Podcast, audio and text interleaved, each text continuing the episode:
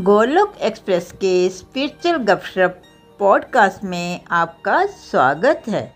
Golok express में आइए, दुख दर्द भूल जाइए। एबीसीडी की भक्ति में लीन होकर नित्य आनंद पाइए। हरी हरी बोल।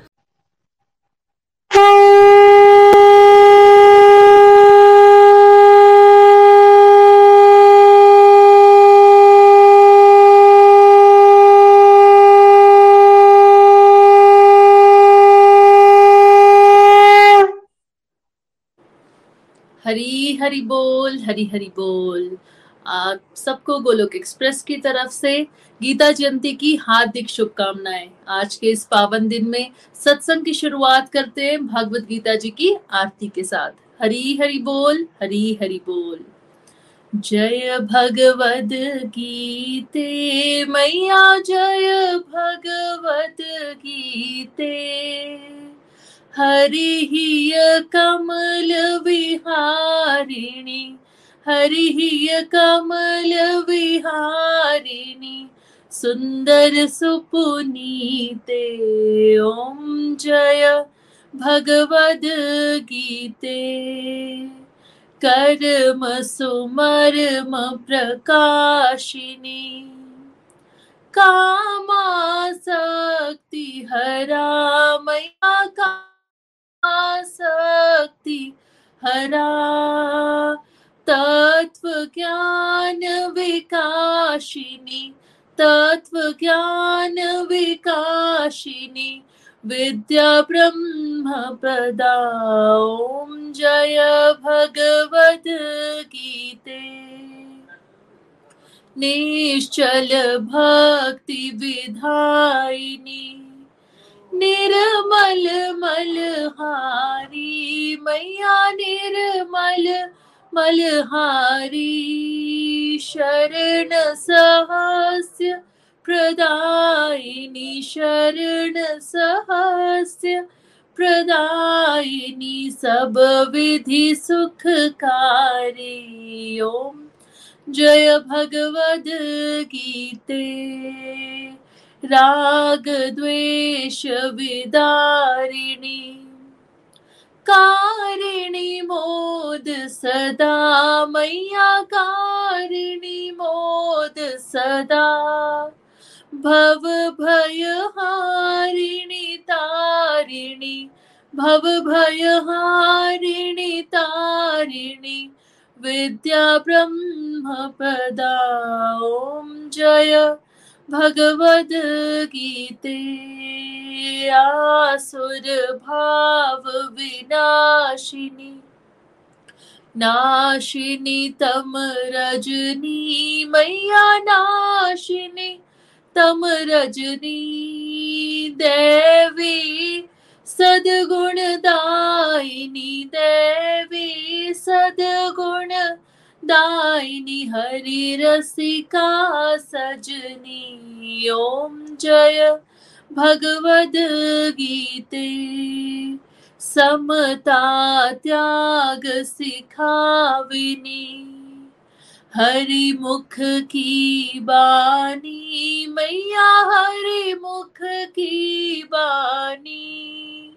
सकल शास्त्र की स्वामिनी शकल शास्त्र की स्वामिनी, श्रुतियों की रानी। ओम जय भगवद गीते। दया सुधा बरसाविनी मातु कृपा कीजे। मैया मातु कृपा कीजे। हरिपद प्रेम दान कर, हरिपद प्रेम दान कर, अपनो कर लीजे। ओम जय भगवद गीते। जय भगवद गीते। मैया जय भगवद गीते। हरि कमल विहारिणी हरि कमल विहारिणी सुन्दर सुपुनीते ॐ जय भगवद गीते। हरि हरि बोल, हरि हरि बोल।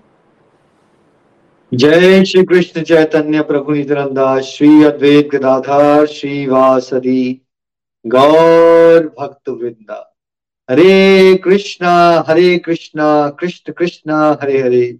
हरे राम हरे राम राम राम। हरे हरे।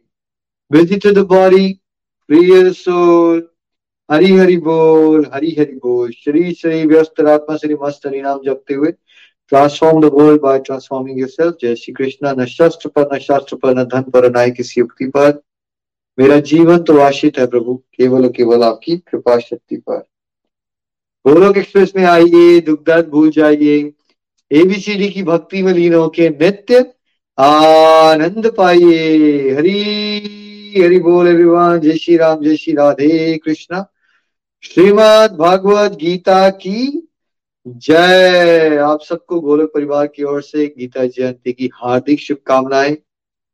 भागवत कृपा से भागवत गीता की विशेष कृपा हम सब पे हो रही है।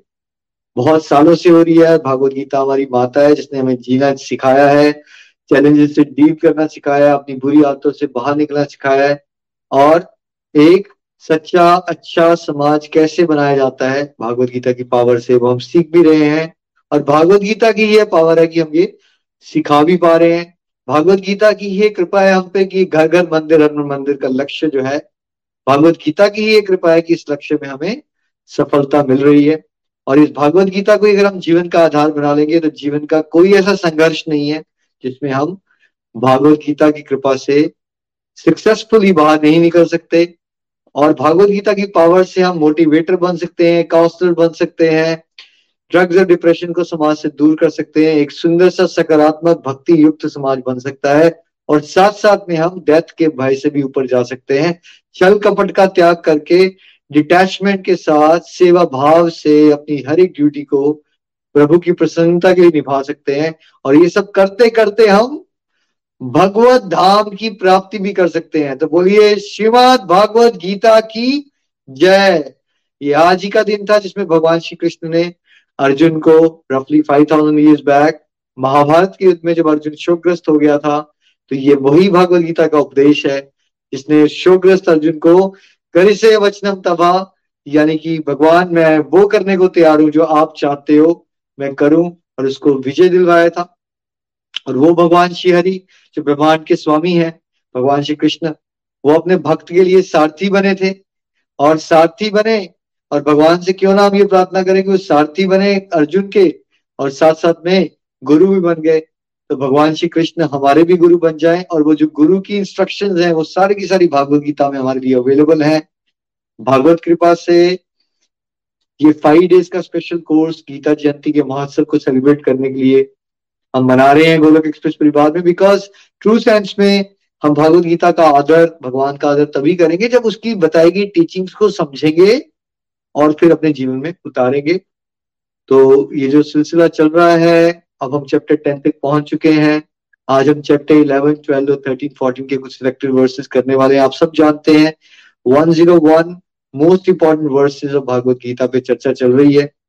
आई होप अभी तक का ये सत्संग सीरीज़ आपने एंजॉय की है। आगे भी इसको कंटिन्यू करते हैं तो एक बार ज़ोर से बोल दीजिए सब लोग श्रीमद भागवत गीता की जय। हैप्पी गीता जयंती एवरीवन ओम नमो भगवते वासुदेवाय। ओम नमो भगवते वासुदेवाय। ओम नमो भगवते वासुदेवाय। हरि बोल। चलिए, ग्यारह चैप्टर में विश्व रूप के दर्शन प्रवेश करते हैं। हरि बोल।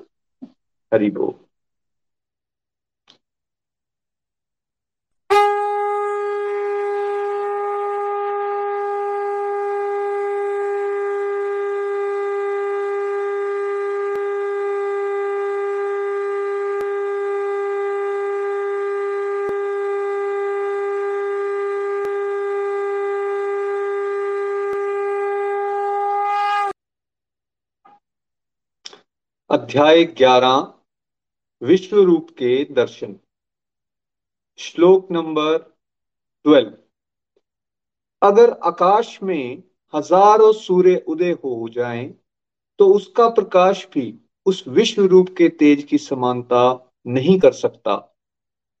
अगर आकाश में हज़ारों सूर्य उदय हो जाएँ तो उसका प्रकाश भी उस विश्व रूप के तेज की समानता नहीं कर सकता। तो इस अध्याय में अर्जुन भगवान से विनती करते हैं कि प्रभु, आप मुझे अपना विश्व रूप दिखाइए। और वो ये क्यों कर रहे हैं? बिकॉज़ हो सकता है आने वाले सालों में लोगों को ये शक हो जाए कि भाई, ये भगवान श्री कृष्ण, ये भगवान कैसे हो सकते हैं? तो एक ह्यूमन बींग की तरह लग रहे हैं, लीलाएँ भी करते हैं, बचपन में माखन फोड़ा करते थे। तो एक ये विश्व रूप दर्शन दिखाने का एक मेन पर्पज ये है कि अर्जुन क्यों रिक्वेस्ट कर रहा है कि कल को कभी भी कोई भी इंसान के दिमाग में ये शक नहीं आना चाहिए कि भगवान कौन है। तो बहुत ही क्लियरली यहाँ पे इस पूरे चैप्टर में क्लियर कर दिया गया कि हमें अपनी तुच्छ बुद्धि से भगवान की लीलाओं को नहीं समझना चाहिए, क्योंकि वही भगवान श्री कृष्ण जो सारथी भी बने हैं बट वो विश्व रूप भी दिखा सकते हैं। तो अर्जुन को उन्होंने अपने क्या दिया? दिव्य दृष्टि दी, और जब दिव्य दृष्टि देते हैं तो अर्जुन विनती कर रहा है, और भगवान की दिव्य दृष्टि होती है, तब भगवान के विराट रूप के दर्शन विश्व रूप के दर्शन हो सकते हैं। यानी कि आप अपने प्रयास से भगवान के दर्शन नहीं कर सकते। भगवान अगर चाहे आपको दिव्य दृष्टि दे तब हम भगवान के दर्शन कर सकते हैं। जो भगवान के दर्शन अर्जुन को हो रहे हैं तो थोड़ा सा इमेजिन करने की कोशिश की दीजिए अगर आपको आकाश में एक सूरज को भी थोड़ा सा ऐसे देखना हो स्टेयर करना हो तो क्या मुश्किल है या बड़ा आसान होता है? ये बहुत मुश्किल है। एक दो सेकंड से ज़्यादा नहीं देख पाते हम। आँखों में पानी आ जाएगा आँखें बंद हो जाएँगी उस समय। है ना? और सोचिए कि वहाँ पे अगर हज़ारों सूरज एक साथ आ जाए और उसका प्रकाश, यहाँ पे कह रहे हैं, वो भी जो विश्व रूप में प्रकाश है ना फिर भी, हज़ारों सूरज का प्रकाश भी उसके सामने फीका पड़ रहा है और अर्जुन के पास दिव्य दृष्टि है तो वो ये एक्सपीरियंस कर पा रहे हैं। मतलब भगवत कृपा हो जाए तो आप क्या क्या एक्सपीरियंस कर सकते हो कि हम तो देखो, ये फाइव सेंसेस और फाइव सेंसेस का एक इनविजिबल बॉस मन, हम तो यहीं तक सीमित है ना। बट भगवान जो है वो मल्टीपल डायमेंशनल लेवल पे काम करते हैं, ठीक है? और जब इंद्रिया भगवान की दिव्य दृष्टि मिलती है तो यही इंद्रियों से वो इंद्रिया दिव्य हो गई और कैसे वो भगवान के दर्शन कर पा रहा है और समझने की कोशिश कीजिए कि भगवान के विराट रूप में क्या तेज है, विश्व रूप में क्या तेज है जब हम ये समझेंगे तो क्या होता है, एक रेफरेंस आती है अलग तरह से। देखिए नितिन जी, अगर समाज में भी कोई लोग सेलिब्रिटीज को फॉलो करते हैं एक्सवाइजेड तो किसी बात से इंप्रेस होते हैं तो फॉलो करते हैं या नहीं होते इंप्रेस्ड बिल्कुल उनकी किसी ना किसी ऑपुलेंस को वो देखते हैं, या तो वो बहुत अच्छा कोई किसी फ़ील्ड में बहुत अच्छा कर रहा होगा, या फिर उसका स्टाइल बहुत अच्छा है, जिसको सारे समाज ने मान लिया कि नहीं, ये बहुत अच्छा है, या उसके अंदर कोई ना कोई ऐसी क्वालिटी होगी जिसमें वो एक्सट्रीमली गुड होगा, तब उसको फॉलो किया जाता है। है ना? लेकिन अगर हम समझे कि हम सेलिब्रिटीज को फॉलो करें किसी न किसी क्वालिटी के लिए बट अल्टीमेटली फॉलो करने योग्य कौन है? असली सेलिब्रिटी कौन है? सुप्रीम सेलिब्रिटी कौन है? वो भगवान श्री हरि हैं।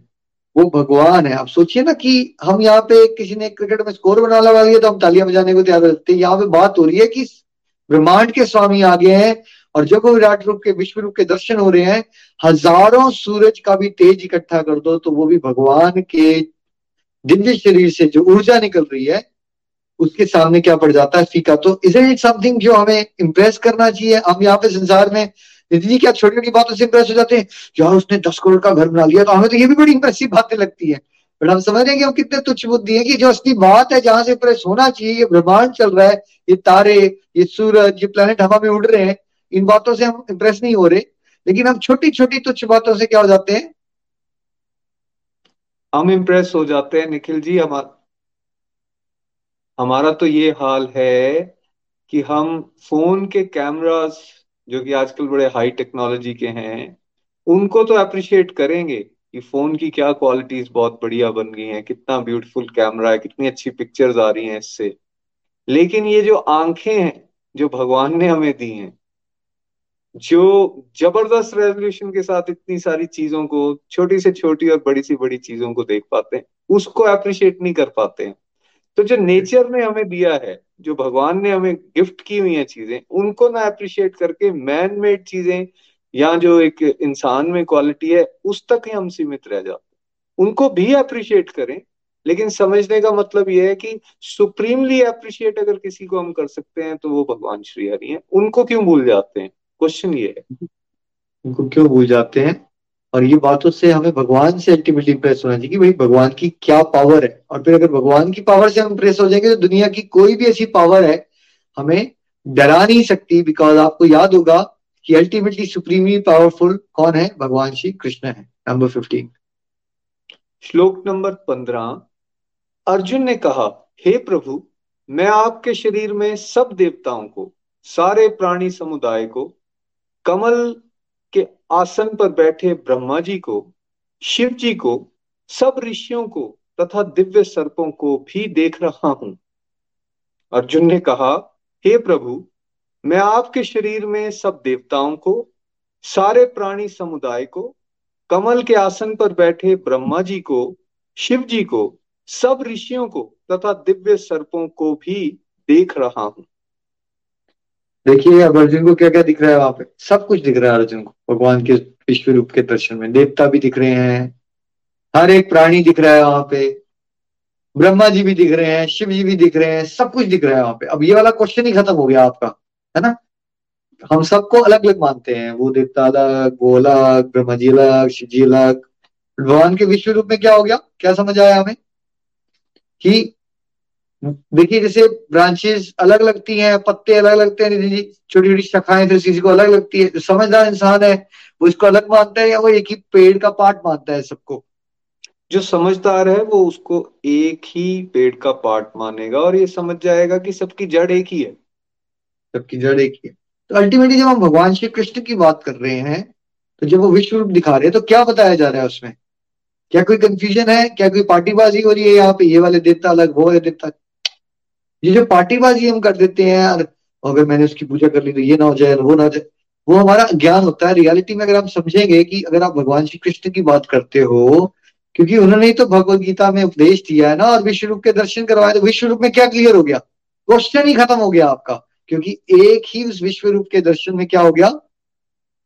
जब हम भगवान श्री कृष्ण की बात कर रहे हैं तो सभी इंक्लूड हो गए हैं उसमें। तो अगर आप भगवान श्री कृष्ण की फॉर एग्ज़ाम्पल आराधना करते हो तो क्या सारे देवी देवता खुश हो जाते हैं जी? जड़ों में पानी डालने से क्या सारे देवी देवता खुश हो जाएँगे? या शिव जी नाराज़ हो जाएँगे या ब्रह्मा जी नाराज़ हो जाएँगे? ऐसा होता है क्या कुछ? जैसा जो एग्ज़ाम्पल आप दे रहे हो कि भाई जड़ों में पानी डालेंगे तो वो तने को भी मिल जाएगा, पत्तों को भी मिल जाएगा, वो टहनियों को भी मिल जाएगा, फूलों को भी मिल जाएगा, ठीक है? बिल्कुल वैसे ही अगर कोई भगवान श्री कृष्ण की भक्ति कर रहा है तो वो एक भक्ति करने से ही सभी देवी देवताओं को वो तुष्ट कर सकता है। हो जाते हैं। इसलिए हमें अपराध से बचना चाहिए। अपराध क्या होता है कि हमें नॉलेज नहीं होती तो हम भगवान के टॉपिक में ही पार्टीबाजी करना गुटबाजी शुरू कर देते हैं। वो अलग बात है। मान लीजिए आपको ज्ञान हो गया उसके बाद भी आपका झुकाव भगवान के श्री राम के रूप में है तो वो भी अच्छी बात है। बट ये मत करो कि श्री राम भक्ति करते हुए कृष्ण भक्ति को क्रिटिसाइज करना शुरू कर दो। करते हैं दुनिया में लोग ऐसा। एंड वाइस वर्षा उसमें हाँ. जो आप वर्ड यूज़ कर रहे हैं ना पार्टीबाजी यहाँ देखिए कोई स्पिरिचुअल वर्ल्ड में कोई पॉलिटिक्स नहीं चल रही है कि मेरे कितने फॉलोअर और उनके कितने फॉलोअर ऐसा भगवान में भाव नहीं होता भगवान ने अलग अलग कार्य के लिए अलग अलग रूप लिए होते हैं और वो बिल्कुल इक्वालिटी और इक्वानिमिटी के साथ वो सारे के सारे डिपार्टमेंट्स को चला रहे होते हैं और उसके लिए अलग अलग पोस्ट उन्होंने क्रिएट की हुई है उनके बीच में इस तरह की कोई हैरारकी वाला सिस्टम जिस तरह से हम देखते हैं, वो ऊँचा, ये नीचा, ऐसा नहीं है। एक पर्टिकुलर रोल के लिए एक पर्टिकुलर इंडिविजुअल को पावर्स दी गई हैं।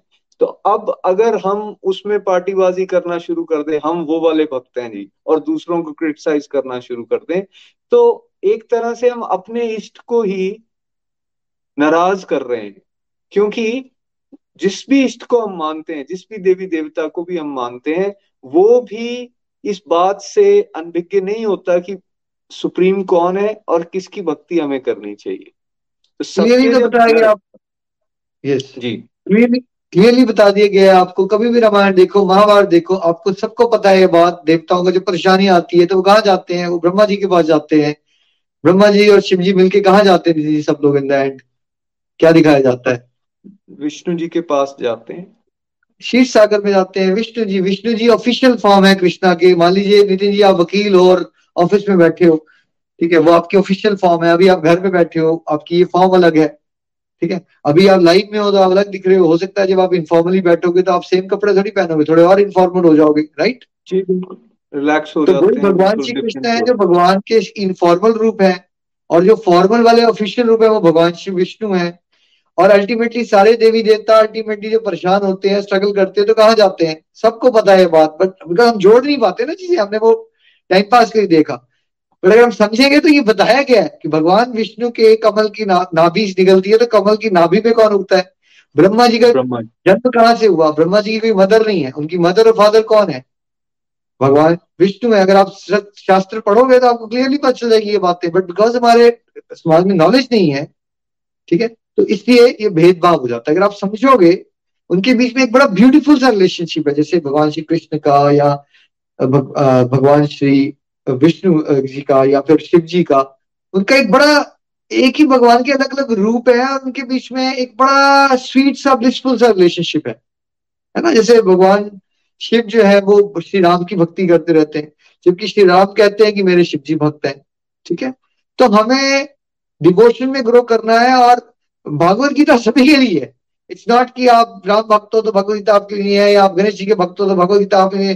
भैया, भगवत गीता लिखी भी गणेश जी ने, है वेद व्यास जी ने उसका उच्चारण किया, लिखी है गणेश जी ने। ठीक है? और अगर आप मान लो बोलो कि मैं शिव भक्त हूँ तो मेरे लिए भगवत गीता नहीं भागवत गीता की इंस्ट्रक्शन जो है, कोई भी डिवाइन पावर से जुड़ना चाहता है और डिविनिटी को एक्सपीरियंस करना चाहता है in one form other form और द थर्ड फॉर्म और द हंड्रेड फॉर्म भगवान की फॉर्म्स अलग अलग हैं। लेकिन ये जो डिवाइन इंस्ट्रक्शन है भागवत गीता की जो भगवान श्री कृष्ण ने दी क्या आप अगर हरि भक्ति की जगह शिव भक्ति में आगे बढ़ना चाहोगे तो क्या शिव जी कहेंगे कर्म करो और फल की इच्छा करो? राइट तो माता रानी आपको ये सिखाएगी कि कर्म करके फल की इच्छा करनी चाहिए। तो जो भगवत गीता की इंस्ट्रक्शन है अगर आप हरि भक्ति के अलावा कोई और वाली भक्ति भी कर रहे हो एंड दैट्स फाइन वो आपकी चॉइस है लेकिन आपको एक सम्मान सबका करना है ठीक है? इष्ट हो सकते हैं आपके लगों लेकिन क्या करना है? वननेस में देखने की कोशिश करनी है सब कुछ। और कुछ याद नहीं आया तो विश्व रूप के दर्शन करने। यूट्यूब पे जाओ महाभारत की एपिसोड देखिए जो भगवान ने। दर्शन करवाए तो आप देखिए उसमें क्या क्या दिख रहा है आपको। उसमें सब दर्शन हो रहे हैं सबके। तो भेदभाव नहीं करना है। और दूसरा क्या करना है? टीचिंग जो है भागवत गीता की वो यूनिवर्सल है। वो सभी के लिए है। ऐसा नहीं कि आपके इष्ट अलग है तो टीचिंग अलग हो गई आपके लिए।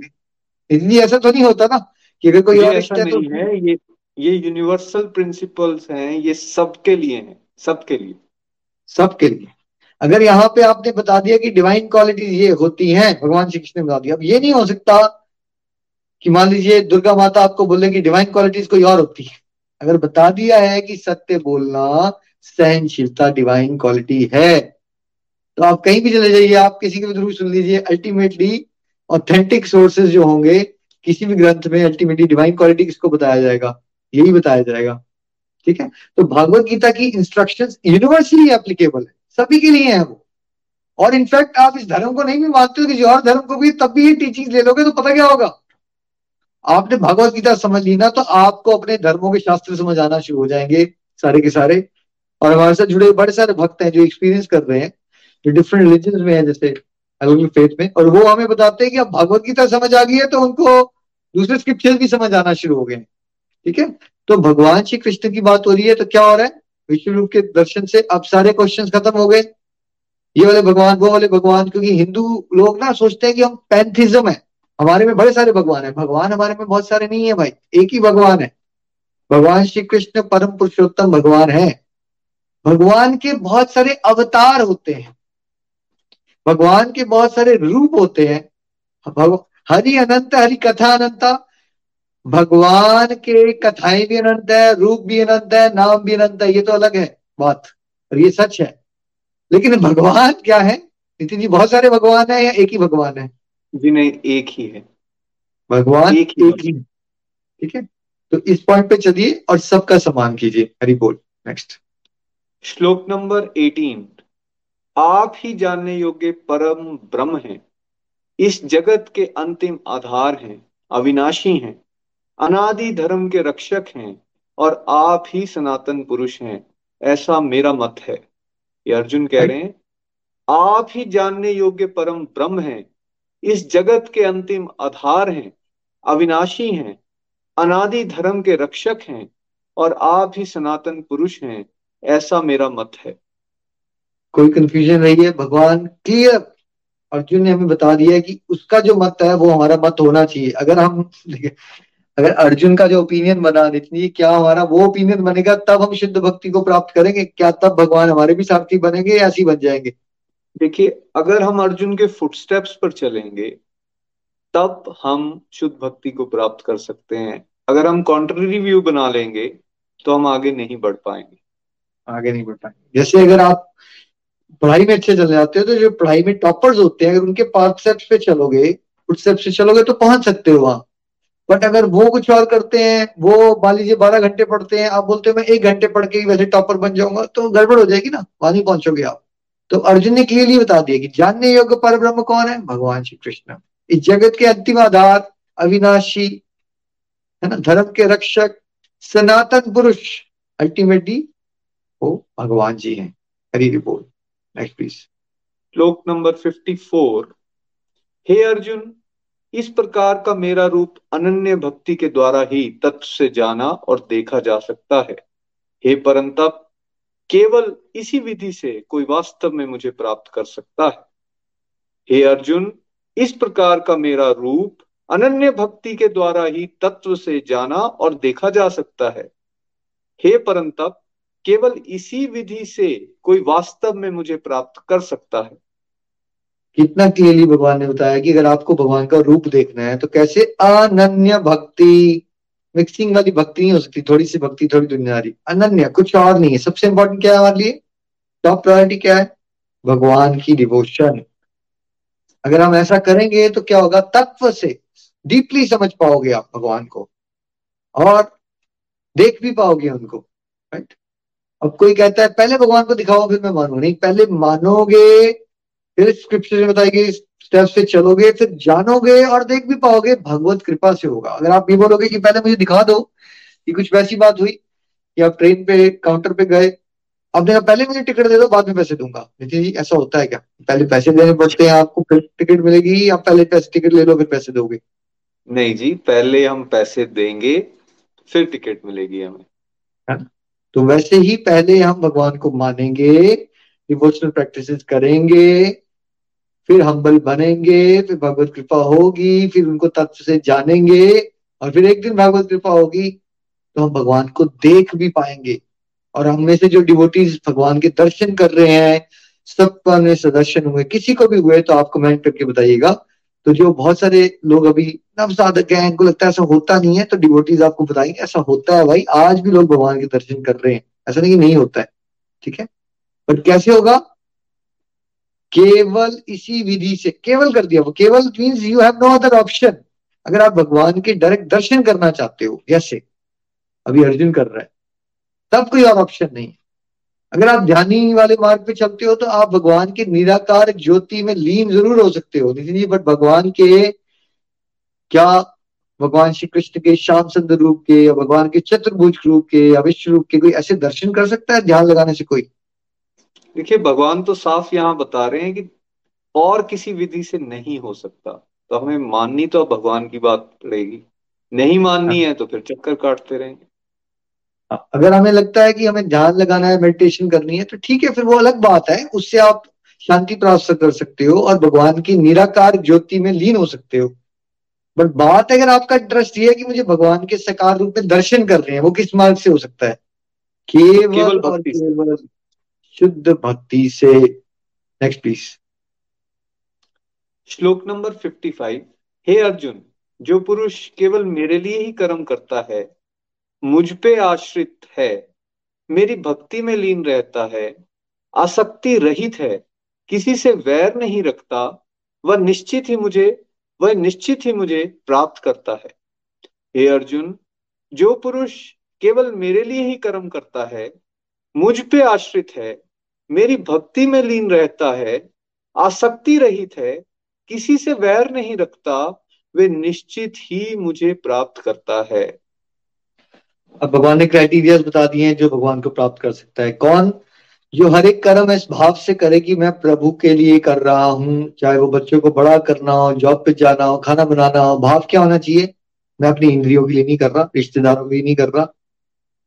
मैं प्रभु के लिए कर रहा हूँ, ये भाव होना चाहिए। और टोटल डिपेंडेंस किस पे होनी चाहिए? इंश्योरेंस कंपनीज़ पे पॉलिटिशियंस पे, अंदर से। मेरा जीवन का एक ही आधार है, भगवान। अल्टीमेटली वो ही मुझे बचाएँगे। आज मैं ये साँसें भी ले पा रहा हूँ, बात भी कर पा रहा हूँ, भगवान की वजह से ही हो रहा है। ये भाव आना चाहिए हमारे अंदर अर्पित होने का एक भाव। चाहे आप संसारिक दृष्टि से नितिन जी बहुत इन्फ्लुएंशियल भी हो, पर अगर आप भक्ति में आगे बढ़ना चाहते हो तो अंदर से क्या भाव होना चाहिए कि मैं दीन हूँ या आपको लगना चाहिए मैं बहुत ग्रेट हूँ। क्या फीलिंग होनी चाहिए? अंदर से फीलिंग दीन भाव की होनी चाहिए कि मैं तो कुछ भी नहीं कर पा रहा हूँ। ये सब जो हो रहा है ये भगवान की कृपा से ये हो रहा है। मैं कुछ कर भी पा रहा हूँ देख पा रहा हूँ सुन पा रहा हूँ या मेरे को माध्यम बनाया जा रहा है किसी भी एक्टिविटी में तो केवल और केवल भगवान की कृपा की वजह से हो रहा है। ये भाव रखेंगे तब आगे बढ़ने वाले हैं। और क्या भक्ति में लीन रहना लीन इज़ डीप एब्जॉर्प्शन जैसे आपको जैसे दुनियादारी में लोग होते हैं टाइम मिलता है तो टाइम वेस्ट करना शुरू करते हैं, उनको उसमें इंजॉयमेंट मिलती है तो भक्ति में लीन रहना जिसको जैसे जैसे टाइम मिलेगा, वो स्पिरिचुअल प्रैक्टिस करेगा। हरिनाम करेगा, कीर्तन करेगा, भगवान को अभिषेक करेगा राइट उसका इंटरेस्ट ही वो है तो वो उसमें लीन रहेगा। आसक्ति रहित हो जाए जो। संसार से हमारी बड़ी अटैचमेंट दुख क्यों होता है हमें संसार में? क्योंकि हमारी अटैचमेंट है या ऐसे दुख होता है हमें? बहुत ज़्यादा आसक्ति होती है चीज़ों के साथ रिश्तों में और फिर जब हमारे हिसाब से कुछ चीज़ें नहीं होती एक्सपेक्टेशंस बनी होती हैं तो फिर दुख होता है। है ना? हम बहुत अटैच्ड होते हैं ना हर एक चीज़ से। देखिए अभी किसी कार का एक्सीडेंट हो गया तो आपको कितना दुख हो रहा है? आपको तो नहीं हुआ दुख। बट आपने भी नई नई ट्वेंटी लाख की कार ली और वो जाके उसको थोड़ा सा स्क्रैच भी लग गया तो दुख होगा आपको? दीजिए नहीं होगा। बहुत ज़्यादा दुख होगा बहुत क्योंकि वो आपको लगता है वो मेरी कार है और आप इमोशन जुड़े हैं वहाँ पे। जहाँ जितने इमोशनली आप अटैच हो उतना ही संसार में आपको वहाँ से क्या मिलने वाला है? दुख, दुख। मिलने वाला है। तो जो भगवान को प्राप्त करते हैं वो आसक्ति अपनी भगवान के साथ लगा देते हैं अटैचमेंट और संसार के साथ क्या करते हैं? डिटैच होकर अपनी ड्यूटीज़ करते हैं। किसी से वैर नहीं रखता जो। इस पूरी प्रोसेस में वो दुश्मनी नहीं मोल लेते। कबीर जी ने क्या कहा? है ना? कबीरा खड़ा बाज़ार में सबकी मांगू खैर ना काहू से दोस्ती ना काहू से बैर। मतलब न्यूट्रल रहते हैं ऐसा नहीं कि बहुत ज़्यादा दोस्तियाँ पाल ली मुझे करने कर लिया दोस्ती बना ली फिर दोस्त गड़बड़ कर रहा है तो उसके चक्कर में वहाँ पे फंस गए। और ऐसा भी नहीं किया कि दुश्मनियाँ बना दी। सबके साथ नमस्ते तू असलाम किया। जब कोई हेल्प लेना चाहता है तो कर दी। जब नहीं कर सकते हो तो प्रार्थना कर दी। बट किसी के साथ ना राग क्रिएट किया, ना द्वेष क्रिएट किया। जो ऐसा करता है, भगवान ने क्लियरली बता दिया, वो ही निश्चित ही मुझे प्राप्त कर सकता है। अब आप लोग देख लीजिए, खुद असेस कर लीजिए। आप भगवान को प्राप्त करने की स्टेज पे आगे बढ़ गए हो, ये क्राइटेरिया कर रहे हो तो बढ़ गए हो। फिफ्टी परसेंट कर रहे हो तो फिफ्टी परसेंट बढ़ गए हो। सेवेंटी परसेंट कर रहे हो सेवेंटी परसेंट बढ़ गए अगर फाइव परसेंट कर रहे हो। तो फाइव परसेंट बढ़े। फाइव परसेंट बढ़ रहे। अब आपको ये खुद सोचना है कि आपको कितना भगवान को प्राप्त करने की दृष्टि में आगे बढ़ना है। ये चॉइस आपकी है। चलिए, मेरा माय फेवरेट चैप्टर भक्ति योग में प्रवेश करते हैं। हरी बोल।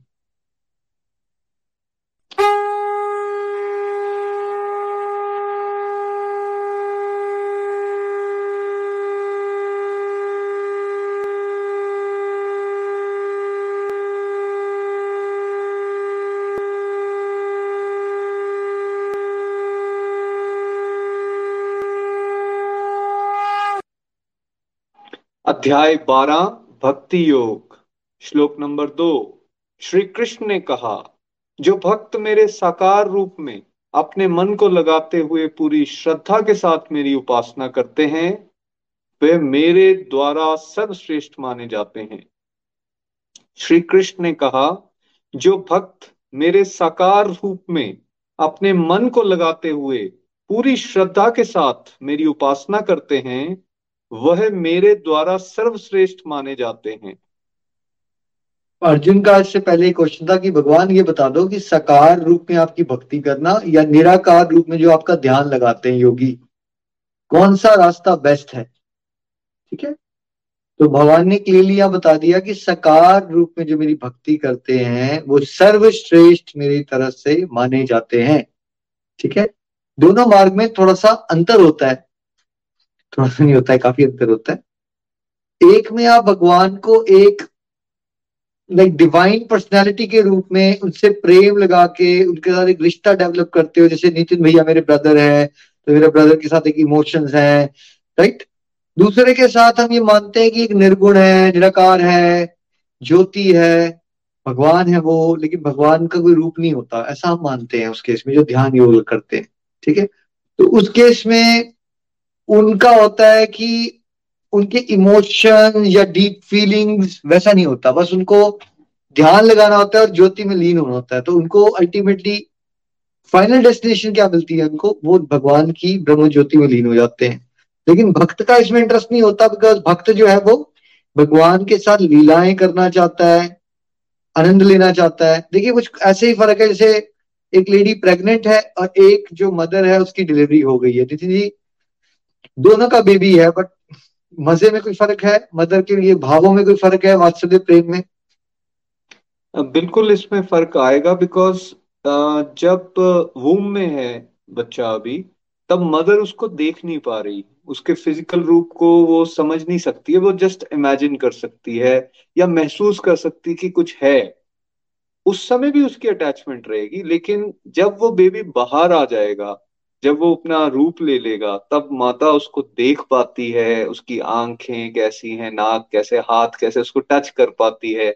तो उसके जो उस समय इमोशंस उमड़ के आते हैं, वो एक्चुअली बहुत हाई लेवल के हैं बिकॉज़ अब जिसको उसने इमेजिन किया था, वो उसके सामने प्रत्यक्ष रूप में और उसके साथ वो अपनी प्यार को बांट सकती है।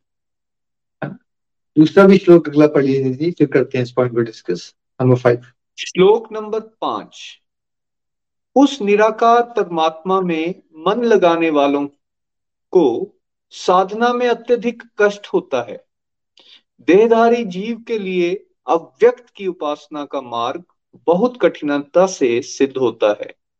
उस निराकार परमात्मा में मन लगाने वालों को साधना में अत्यधिक कष्ट होता है। देहधारी जीव के लिए अव्यक्त की उपासना का मार्ग बहुत कठिनता से सिद्ध होता है।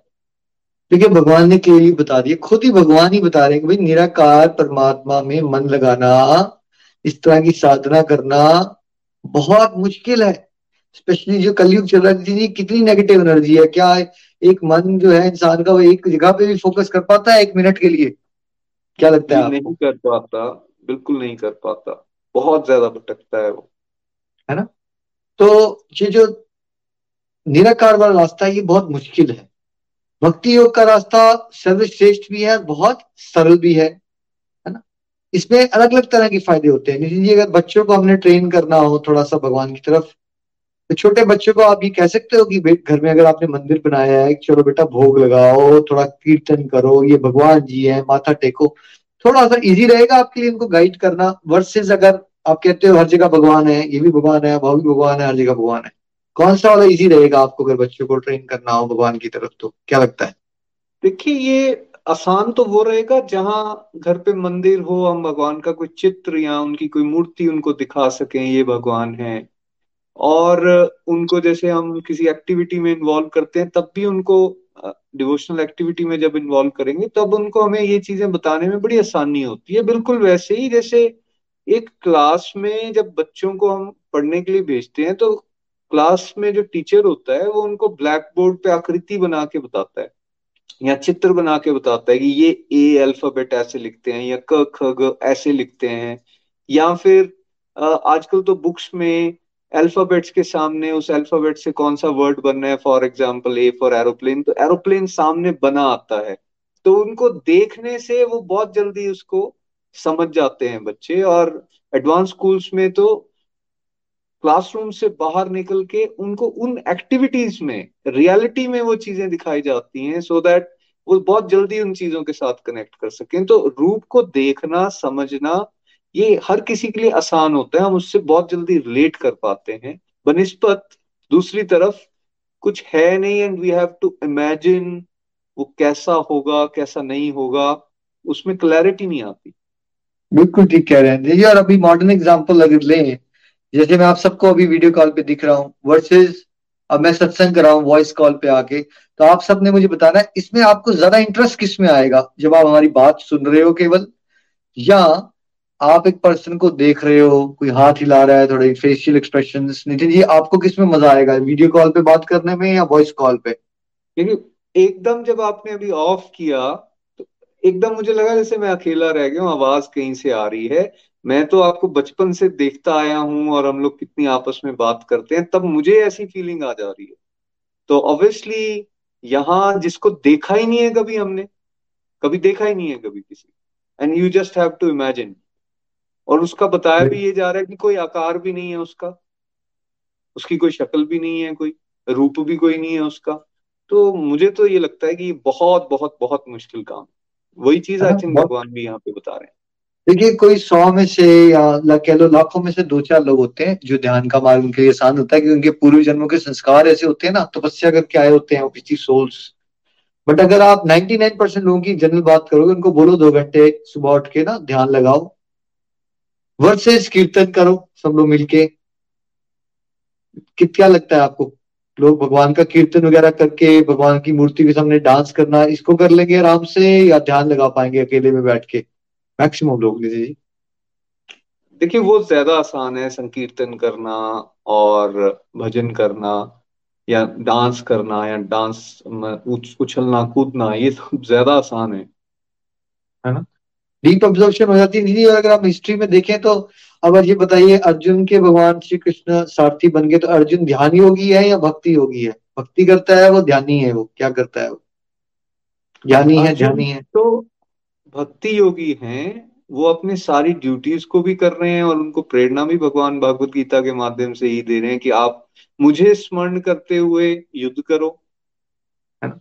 तो खास आज तक जो लोग बने भगवान के खास क्योंकि खास लोगों की आज तक बात आती है चाहे वो शबरी जी हो विद्रानी हो जितनी भी आप लीलाएँ सुनते हो भगवान लीलाएँ करते किसके साथ है? ध्यानियों के साथ योगियों के साथ तपस्वियों के साथ या भक्तों के साथ? देखो, भक्तों के साथ ही लीलाएँ होती हैं और अगर हम उद्धव जी का एग्ज़ाम्पल लें तो उद्धव जी के साथ तो लीला में उन्होंने ये एक्सप्लेन ही ये किया भगवान ने कि जब उन्होंने गोपियों के पास उनको भेज दिया कि, क्योंकि वो ध्यान योग के स्टूडेंट थे उद्धव जी तो उनको भेजा कि जाओ आप टेस्ट करके आओ। और जब वो गोपियों के पास पहुँचते हैं तो वो देखते हैं उनकी एब्जॉर्प्शन जो माइंड की भगवान के रूप में, गुण में है, लीलाओं में है तो देख के वो भी भक्ति योगी बन जाते हैं। है ना? तो भक्ति में, देखो, ध्यान में क्या है? रास्ता मुश्किल है। आनंद जो मिलता है, ब्रह्मानंद होता है, और एंड डेस्टिनेशन में आप ब्रह्म ज्योति में लीन हो जाते हो, यानी कि आप इंडिविजुअल एग्जिस्टेंस आपकी खत्म हो जाएगी। ठीक है? बट आप सुख, दुख, बुढ़ापा, बीमारी, इसके चक्कर से ऊपर चले जाओगे। वो भी मोक्ष है, उसको अलग तरह का मोक्ष कहते हैं, जो भक्त को ऐसा मोक्ष नहीं चाहिए होता है। भक्ति में एक तो प्रेम आनंद मिलता है इसका रस जो है वो बहुत ज़्यादा है। इन कंपेरिजन टू ब्रह्मानंद दूसरा, भक्त है भगवान के साथ एक डीप रिलेशनशिप को फाइनल डेस्टिनेशन भगवान का धाम मिलता है। जैसे अगर आप भगवान श्री कृष्ण की भक्ति करते हो तो आपको गोलोक धाम मिलता है। अगर भगवान श्री राम की भक्ति करते हो, अयोध्या धाम मिलता है। आप भगवान का रूप देख सकते हो, भगवान से बातें कर सकते हो, उनसे इंटरेक्ट कर सकते हो। भगवान कोई मूवी बनाने के लिए ब्रह्मांड के किसी कोने में अवतार लेंगे। हो सकता है अगर आप उनके पार्षद हो तो आप उनके साथ, उनकी मूवीज़ जो बनती रहती है अलग अलग समय में लीलाओं में, उसमें आप उनके साथ रोल प्लेस कर सकते हो। तो ये बहुत ज़्यादा बड़ा एक डिफरेंस है।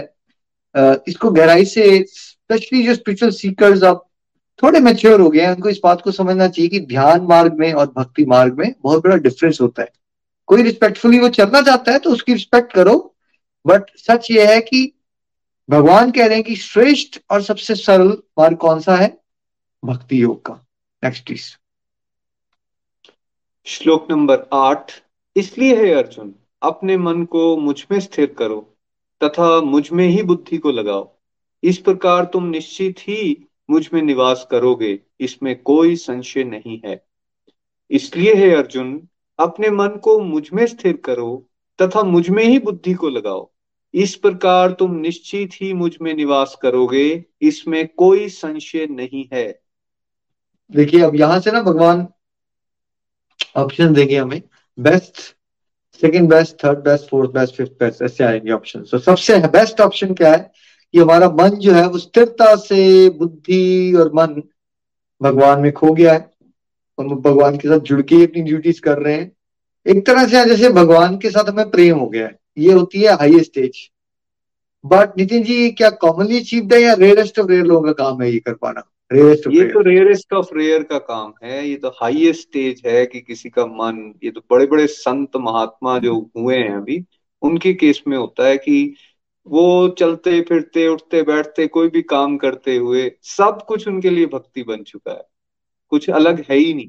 दिस इज़ दी हाईएस्ट वो जो परमहंस होते हैं ना भक्ति योग इनको आप जानते हो महात्मा होते हैं बड़े बड़े वो यहाँ पहुँच जाते हैं। रेयरेस्ट ऑफ़ रेयर होते हैं वो करोड़ों में से कोई दो चार पाँच ऐसा कर पाते हैं। तो जो नहीं कर पाते, वो क्या करें? नंबर नाइन नंबर नाइन में भगवान बता रहे हैं, हे धनंजय, यदि तुम अविचल भाव से मन को मुझमें नहीं लगा सकते तो फिर भक्ति योग के विधि विधानों का पालन करके मुझे प्राप्त करने की इच्छा करो।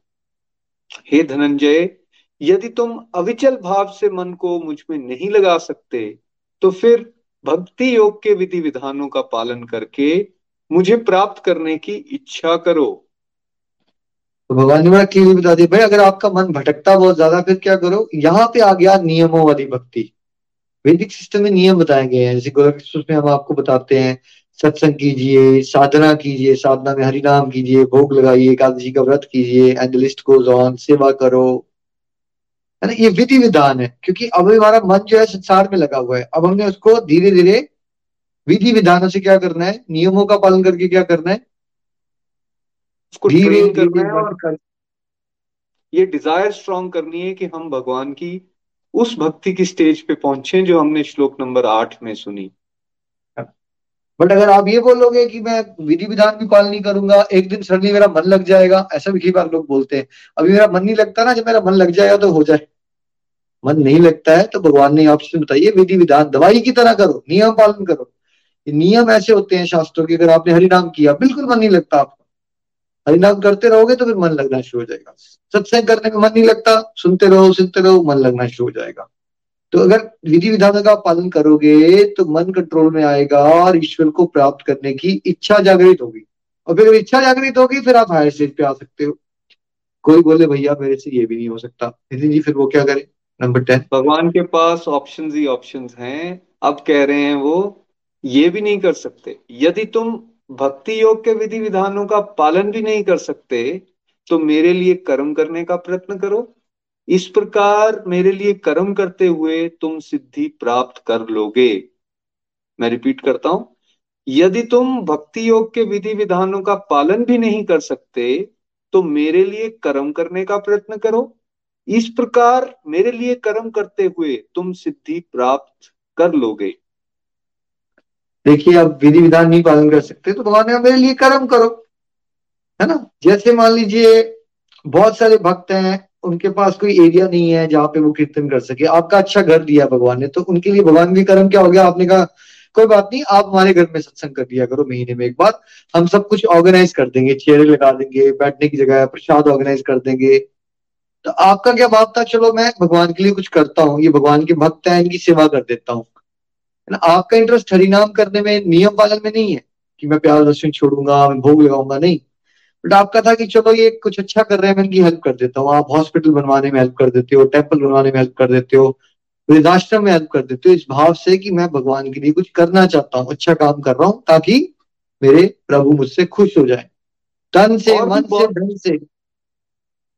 जो आप सेवाएँ करते सारी और हाँ भी बहुत सारी एक्टिविटीज़ जैसे जो आप बता रहे हो कुछ लोग मंदिर को साफ़ करते हैं कुछ भगवान के लिए प्रसाद बनवा देते हैं कुछ फूल मालाएँ बनवाते हैं कोई उनके लिए वस्त्र बनवाते हैं या इस तरह से और डायरेक्टली और इनडायरेक्टली जैसे आप बता रहे हो चीज़ें इनको करने से बेसिकली नेक्स्ट स्टेप पे हम जा सकते हैं। नेक्स्ट स्टेप पे जा सकते हैं। कई लोग ऐसे होते हैं जो जैसे मान लो कोई डॉक्टर है वो डिवोशन कर रहा है अपनी तरह से तो उसको लगता है ये जो मेरे पेशेंट हैं, ये भगवान के हैं, मुझे इनकी सेवा करनी है। कई बार डॉक्टर्स होते हैं इंजेक्शन लगाते हुए भगवान का नाम ले रहे होते हैं। भगवान का नाम है बस दवा भी होगी, दुआ भी करूँगा इसके लिए। तो वो जो उनका भाव है काम करने का, वो क्या हो गया? वो सेवा हो गया। तो वो भगवान के लिए कर्म कर रहे हैं। देखो तो भावों की बात है ना सारी की सारी। तो इसने भाव बदल लिए। फिर आप क्या कर सकते हो? अपनी हर एक ड्यूटी को ऐसा बना सकते हो कि जैसे आप भगवान के लिए कार्य कर रहे हो। है ना? अगर ये भी करते रहोगे तो धीरे धीरे आपको अगली स्टेजेस में अट्रैक्शन आ जाएगी। नितिन को अब कोई बोले भैया ये भी मेरे लिए बड़ा मुश्किल काम है। भगवान भी सोच के करना तो क्या उसके लिए भी कोई ऑप्शन दिया भगवान ने? उसके लिए भी ऑप्शन है। हम थक जाएँगे लेकिन भगवान नहीं थकते कभी भी। उसके लिए ऑप्शन है श्लोक नंबर ग्यारह में परंतु यदि तुम ये भी नहीं कर सकते तब अपने समस्त कर्मों के फल का त्याग करते हुए आत्म स्थित हो जाओ। परंतु यदि तुम ये भी नहीं कर सकते तब अपने समस्त कर्मों के फल का त्याग करते हुए आत्म स्थित हो जाओ। अब ऐसा करो भगवान कह रहे हैं नहीं कर पा रहे हो मेरे लिए सेवा भाव से काम? कोई बोलता है भैया मैं भगवान को नहीं मानता सेवा भाव तो अलग ही बात है सेवा भाव तो अलग आएगा मैं भगवान को मानूँगा। या ये मेरे लिए बहुत मुश्किल है यार भगवान के बारे में सोच के करना। तो भगवान उसको सजेस्ट करते हैं कर्म करो फल की इच्छा का त्याग करो। जो भी काम कर। रहे हो एक्सपेक्टेशन छोड़ दो कि तुम्हें क्या मिलेगा क्या नहीं मिलेगा। और सेटिस्फाइड रहो। सिंपल भाषा में स्टेबल रहो। ड्यूटीज़ करते रहो। क्या मिलेगा? सक्सेस मिलेगी फेलियर मिलेगा। रिस्पेक्ट मिलेगी डिसरिस्पेक्ट मिलेगी। यश मिलेगा या अपयश मिलेगा। ये सब छोड़ के अपनी ड्यूटीज़ करते रहोगे आप ये भी कर लोगे, यानी निष्काम कर्म करोगे तो क्या होगा? तब भी आप अगले लेवल पे कभी ना कभी आ जाओगे। अच्छा आप कोई बोले नितिन जी कि ये भी नहीं हो सकता तो कोई और ऑप्शन है उसके लिए? बिल्कुल उसके लिए भी ऑप्शन हैं। भगवान कह रहे हैं, यदि तुम ये अभ्यास भी नहीं कर सकते तो ज्ञान अर्जित करो।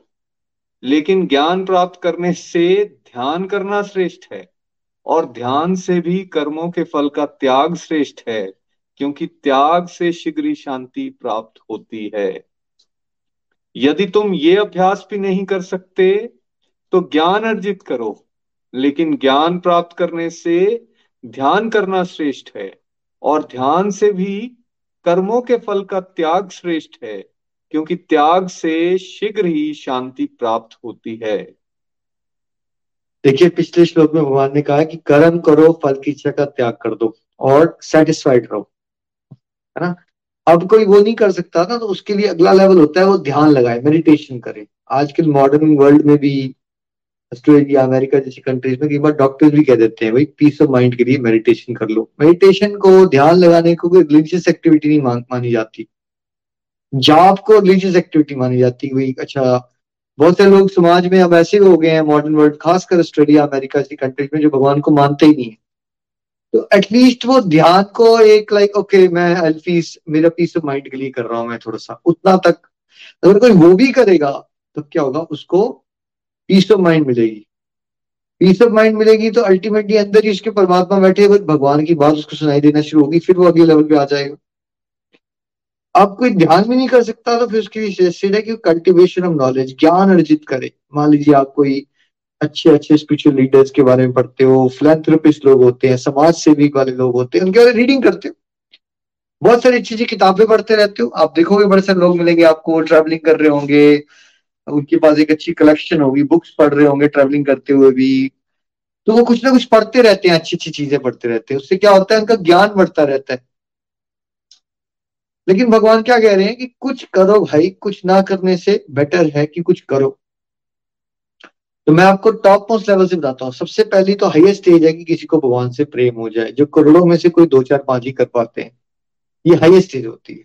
जहाँ जैसे मीराबाई हैं, प्रहलाद जी हैं, ध्रुव जी हैं, जितने भी महान भक्तों का नाम सुनते हो, इसी कैटेगरी को बिलोंग करते हैं। ठीक है? अब अगर वो ये ना कर पाए तो विधि विधानों का पालन करे, ताकि विधि विधानों के थ्रू उनके अंदर हृदय में इच्छा जागे भगवान को प्राप्त करने की। विधि विधान हो गए, जैसे नाम जाप करना, भोग लगा के खाना, एकादशी का व्रत पालन करना रेगुलर सत्संग करना, इस तरह के नियम। ठीक है? कोई ये नहीं कर सकता तो भगवान ने कहा, मेरे लिए सेवा करो, तन मन धन से। कोई बोलता है, मैं ये भी नहीं कर सकता तो कर्म करो, फल की इच्छा का त्याग करके सेटिस्फाइड रहो। कोई वो भी नहीं कर सकता तो मेडिटेशन करो। मेडिटेशन भी नहीं कर सकते तो क्या करो? ज्ञान अर्जित करो अच्छी अच्छी किताबें ही पढ़ लो। भगवान कह रहे हैं, भाई, कुछ तो समय निकालो दुनियादारी की जद्दोजहद से, पंद्रह बीस मिनट निकालोगे तो क्या होगा? थोड़ी मन की शांति मिलेगी, फिर अगले स्टेप समझ आना शुरू हो जाएँगे। अब कोई बोलता है, भैया, मुझसे ये भी नहीं हो पाता, तब क्या करे? यहाँ श्लोक कोई नहीं है। इसके बाद बट आइडिया ये है, अगर आपके आसपास कोई ऐसा है जो इसमें से कुछ भी करने को तैयार नहीं है तो फिर क्या करो? उसके लिए आप अपनी एक दो माला करो और उसके लिए डेडिकेट कर दो, उसको डोनेट कर दो, भगवान को लो प्रभु उसको अपनी शरण में ले ले, उसको सदबुद्धि दे। हरे कृष्णा हरे कृष्णा, कृष्ण कृष्ण, हरे हरे। हरे राम हरे राम राम राम, हरे हरे। या उनको कभी घर बुलाते हो तो प्रसाद लगा के उनको मतलब भोग लगा के आप उनको प्रसाद खिलाओ। You don't need to disclose to them कि मैंने भोग लगाया था, ये प्रसाद खा रहे हो। या आपके कॉलेज में फ्रेंड है या आपके वर्क प्लेस में कोई फ्रेंड है तो उनके लिए घर से भोग लगवा के प्रसाद दे जाओ। तो जब आप प्रसाद शेयर करते रहोगे प्रेयर्स करते रहोगे तो हो सकता है कि किसी ना किसी दिन उसकी क्या हो स्पिरिचुअल एवोल्यूशन हो जाए, भगवान की तरफ़ वो अट्रैक्ट हो जाए। चलिए। भक्ति योग के बाद हम प्रवेश करते हैं क्षेत्र और क्षेत्रज्ञ चैप्टर नंबर थर्टीन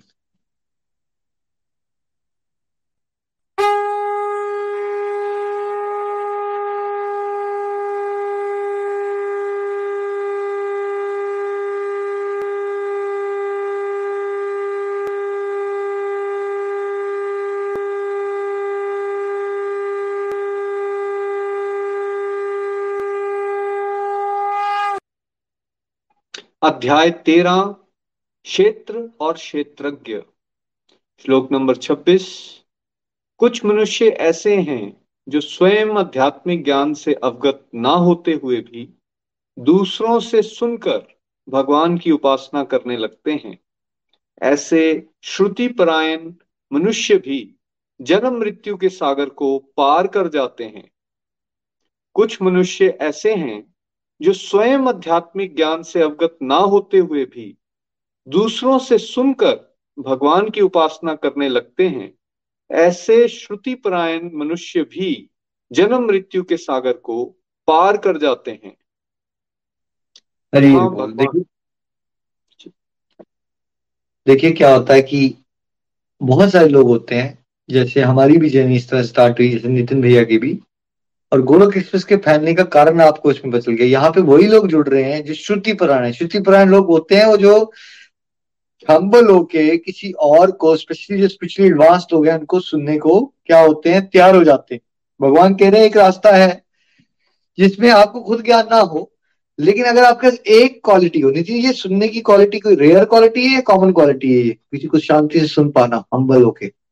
कॉमन तो बिल्कुल नहीं है यहाँ तो सब सुनाना चाहते हैं सुनने वाले लोग बहुत कम मिलते हैं। है ना? तो देखिए जब नितिन जी के साथ मैंने डिस्कस किया तो ही सच अ हम्बल पर्सन वो मेरे से बड़े हैं बट इन्होंने मेरे से आर्ग्यूमेंट नहीं किया। जो मेरे को भगवान से जुड़ी बातें समझ आई थी भगवत कृपा से मैं इनके साथ शेयर करता रहा ये ह्यूमिलिटी सुनते रहे दीदी फिर क्या हुआ? आप सुनते रहे तो ओवर पीरियड टाइम मेरे केस में तो एग्जैक्टली exactly यही हुआ है मैं सुनता रहा आज भी वो सुन रहा हूँ और सुन सुन के ही मेरे जो अनुभव है वो बढ़ना शुरू हो गया मेरे अंदर वो डिज़ायर उस टाइम जागृत हो गई कि नहीं, मुझे इस रास्ते पर बढ़ना है। और ऐसे मुझे लगने लगा कि ये बातें मैंने पहले भी सुन रखी हैं, मेरे अंदर हैं। इट्स जस्ट लाइक अब डस्ट पड़ी हुई थी, वो रिमूव हो रही है। तो सुनने मात्र से ही वो आध्यात्मिक नॉलेज जो है वो रिवाइव होना शुरू हो गई। और अल्टीमेटली सुनते सुनते ही कोई एक दिन भगवत धाम को प्राप्त कर सकता है। सुखदेव गोस्वामी से केवल सुनी तो रहे हैं परीक्षित महाराज। तो फिर दुनियादारी में जो एक कॉमन डायलॉग आप लोग मार देते हैं जी बड़ा कॉमन सुनने से क्या होगा? सुनने से क्या सुना है जी कभी आपने लोग कहते हैं, सुनने से क्या होगा? केवल सुनने से क्या होगा? बहुत आम कह देते हैं, सुनने से क्या होगा? बहुत आम ये बात कॉमन कमेंट मरता है इस चीज़ का। लेकिन पता नहीं है ना लोगों का। अब देखिए, आप नवदा भक्ति की फ़र्स्ट स्टेज श्रवणम। श्रवणम, कीर्तनम, विष्णु स्मरण विष्णु स्मरणम। तो वो फ़र्स्ट स्टेज ही श्रवण है। वहाँ से तो स्टार्ट होने वाली है एक इंडिविजुअल की जर्नी। और भगवान ने पूरा एक श्लोक डेडिकेट कर दिया कि विधि है एक। केवल सुनने मात्र से ही सब कुछ हो सकता है। अगर आप विनम्रता से किसी स्पिरिचुअली एडवांस लोगों को सुनते रहोगे पूरा गोलक एक्सप्रेस बना कैसे नितिन जी? नितिन जी ने सुना। नितिन जी की लाइफ ट्रांसफॉर्म होगी फिर नितिन जी आपको लोगों ने सुना। जो मैं आगे बताना शुरू हुआ उन लोगों ने, जिन लोगों ने उसको हम्बली सुना, उनकी लाइफ ट्रांसफॉर्म हो गई। वो अपने नेगेटिविटी से बाहर निकलकर वो आगे यही बात बताने लगे और उनको जिन्होंने सुना, उनकी आगे लाइफ ट्रांसफॉर्म हो रही। तो यही चेन इस तरह से आगे बढ़ती जा रही। कितना सिंपल है अगर हम लोग हम लोग के बस सुनना शुक्र है इसलिए हम क्या कहते हैं गोलक में? सत्संग साधना, सेवा सच्चार। सबसे पहले लेकिन सत्संग। केवल श्रवण मात्र से अगर आप सुनते रहोगे सत्संग को, सुनते रहोगे, भाव जागृत हो जाएँगे, भगवान की डिवोशन की इंपॉर्टेंस समझ आना शुरू हो जाएगी डाउट्स खत्म हो जाएँगे, जोश बढ़ जाएगा और अल्टीमेटली तर जाओगे भाई। केवल सुनते रहिए, कोई आपको कमेंट मारे तो उसको ये वाला श्लोक पढ़ा दीजिए। सुनने मात्र से किसी का कल्याण हो सकता है और ऐसा हो ही नहीं सकता कि आप सुनते रहे तो आपका दिल ना करे। नितिन भैया ने सुना तो लेकिन फिर सुनते थोड़े रहे। सुन भी रहे हैं, लेकिन साथ साथ में पढ़ा भी रहे हैं, बहुत सारे लोगों को गाइड भी किया। तो आप भी सुनते रहो, और साथ साथ में आपको भी लोग मिल जाएँगे जो आपको सुनने को तैयार है। उनके साथ भी सच्चे दिल से क्या कीजिए, जो आपको समझ आया, वो शेयर कर दीजिए। मैं अभी भी यही करता हूँ मुझे तो ज़्यादा कुछ आता नहीं है। जो आता है, भगवान की कृपा से मैं शेयर करता रहता हूँ। साथ में क्या करता हूँ, सच्चे दिल से आप लोगों प्रार्थना करता हूँ कि प्रभु, मेरे अंदर तो कोई हैसियत नहीं है, मैं किसी को बदल सकूँ। लेकिन मुझे पूर्ण विश्वास है कि आप सबका हृदय परिवर्तन कर सकते हो, प्रभु। प्लीज़ सबकी हेल्प करो, सबको अपनी तरफ़ खींच लो। एक प्रेयर कर दो सबके लिए, बस देखो। फिर देखो आपके माध्यम से चुटकियों में लोग कैसे बदलेंगे? अगर आप भगवान पे छोड़ना सीख लोगे कि अल्टीमेटली भगवान बदलने वाले हैं बट आपकी कलयुग में रेयरेस्ट ऑफ़ रेयर पीपल किसी और की भलाई के लिए प्रार्थना करते हैं। नितिन जी, सच है या नहीं? बिल्कुल सच आप कह रहे हो। यहाँ तो हालात ये हैं कि शायद मेजोरिटी दूसरों के अमंगल की कामना करती है और उसी तरह की प्रेयर्स भी करती है। तो ये जो आप बता रहे हो कि दूसरे के मंगल की कामना करना और दूसरे के मंगल में भी जो उसका सही में मंगल है कि वो भक्ति की तरफ़ जागृत हो जाए, उसको भगवान की कृपा मिले, ये प्रेयर्स करना बहुत रेयर है बट इसकी तरफ़ हमें एस्पायर करना चाहिए और इसको जीवन में उतारने की हमें कोशिश करनी चाहिए। तो भगवान देखते हैं ना कोई ऐसा करता है, बड़े खुश हो जाते हैं कि चलो कलयुग में कुछ दो चार पाँच ऐसे बच्चे भी हैं मेरे जो दूसरों की भलाई के बारे में सोच रहे हैं।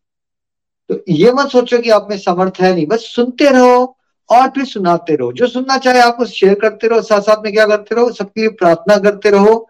आपके माध्यम से भगवत कृपा से लोग बदलते जाएँगे। नेक्स्ट प्लीज़ श्लोक नंबर ट्वेंटी नाइन जो परमात्मा को समान रूप से सर्वत्र स्थित देखते हैं, वे अपने मन से अपना पतन नहीं करते और परम गति को प्राप्त होते हैं। जो परमात्मा को समान रूप से सर्वत्र स्थित देखते हैं, वे अपने मन से अपना पतन नहीं करते और परम गति को प्राप्त होते हैं। देखिए, हमारा जो मन है ना, हमारे पतन का कारण बनता है और one of the commonest issue is कि जैसे मन क्या करेगा, किसी के साथ खुंदक बना देगा, ग्रज बना देगा। इसने मेरे साथ गलत किया है, ठीक है? क्योंकि हम अंधकार वश ये नहीं जान पाते कि अल्टीमेटली हर जगह परमात्मा है, हर जगह परमात्मा की प्रेजेंस है। कुछ मेरे को कष्ट आ रहे हैं तो मेरे पूर्व जन्मों के अकाउंट है, लेकिन हम किसी ना किसी के साथ ग्रजेस बना लेते हैं। तो वो जो मन है, वो बड़े सारे ऐसे विचार देता है जिससे हमारा क्या हो जाता है? पतन हो जाता है। हम फंस जाते हैं। जैसे देखिए अंबा के केस में क्या हुआ उसने भीष्म पितामह से खुंदक बना ली कि मैं तो बदला लेके रहूँगी। तो अल्टीमेटली उसको कितने जन्म लेने पड़ गए जी बदला लेने के लिए? अंबा। उस तीसरे जन्म में आए वो जब शिखंडी शिखंडी बन के और तब उन्होंने अपना वो बदला पूरा किया। हा? तो मन में जो है डिग्रेडिंग थॉट्स आते रहते हैं ना हम सबके।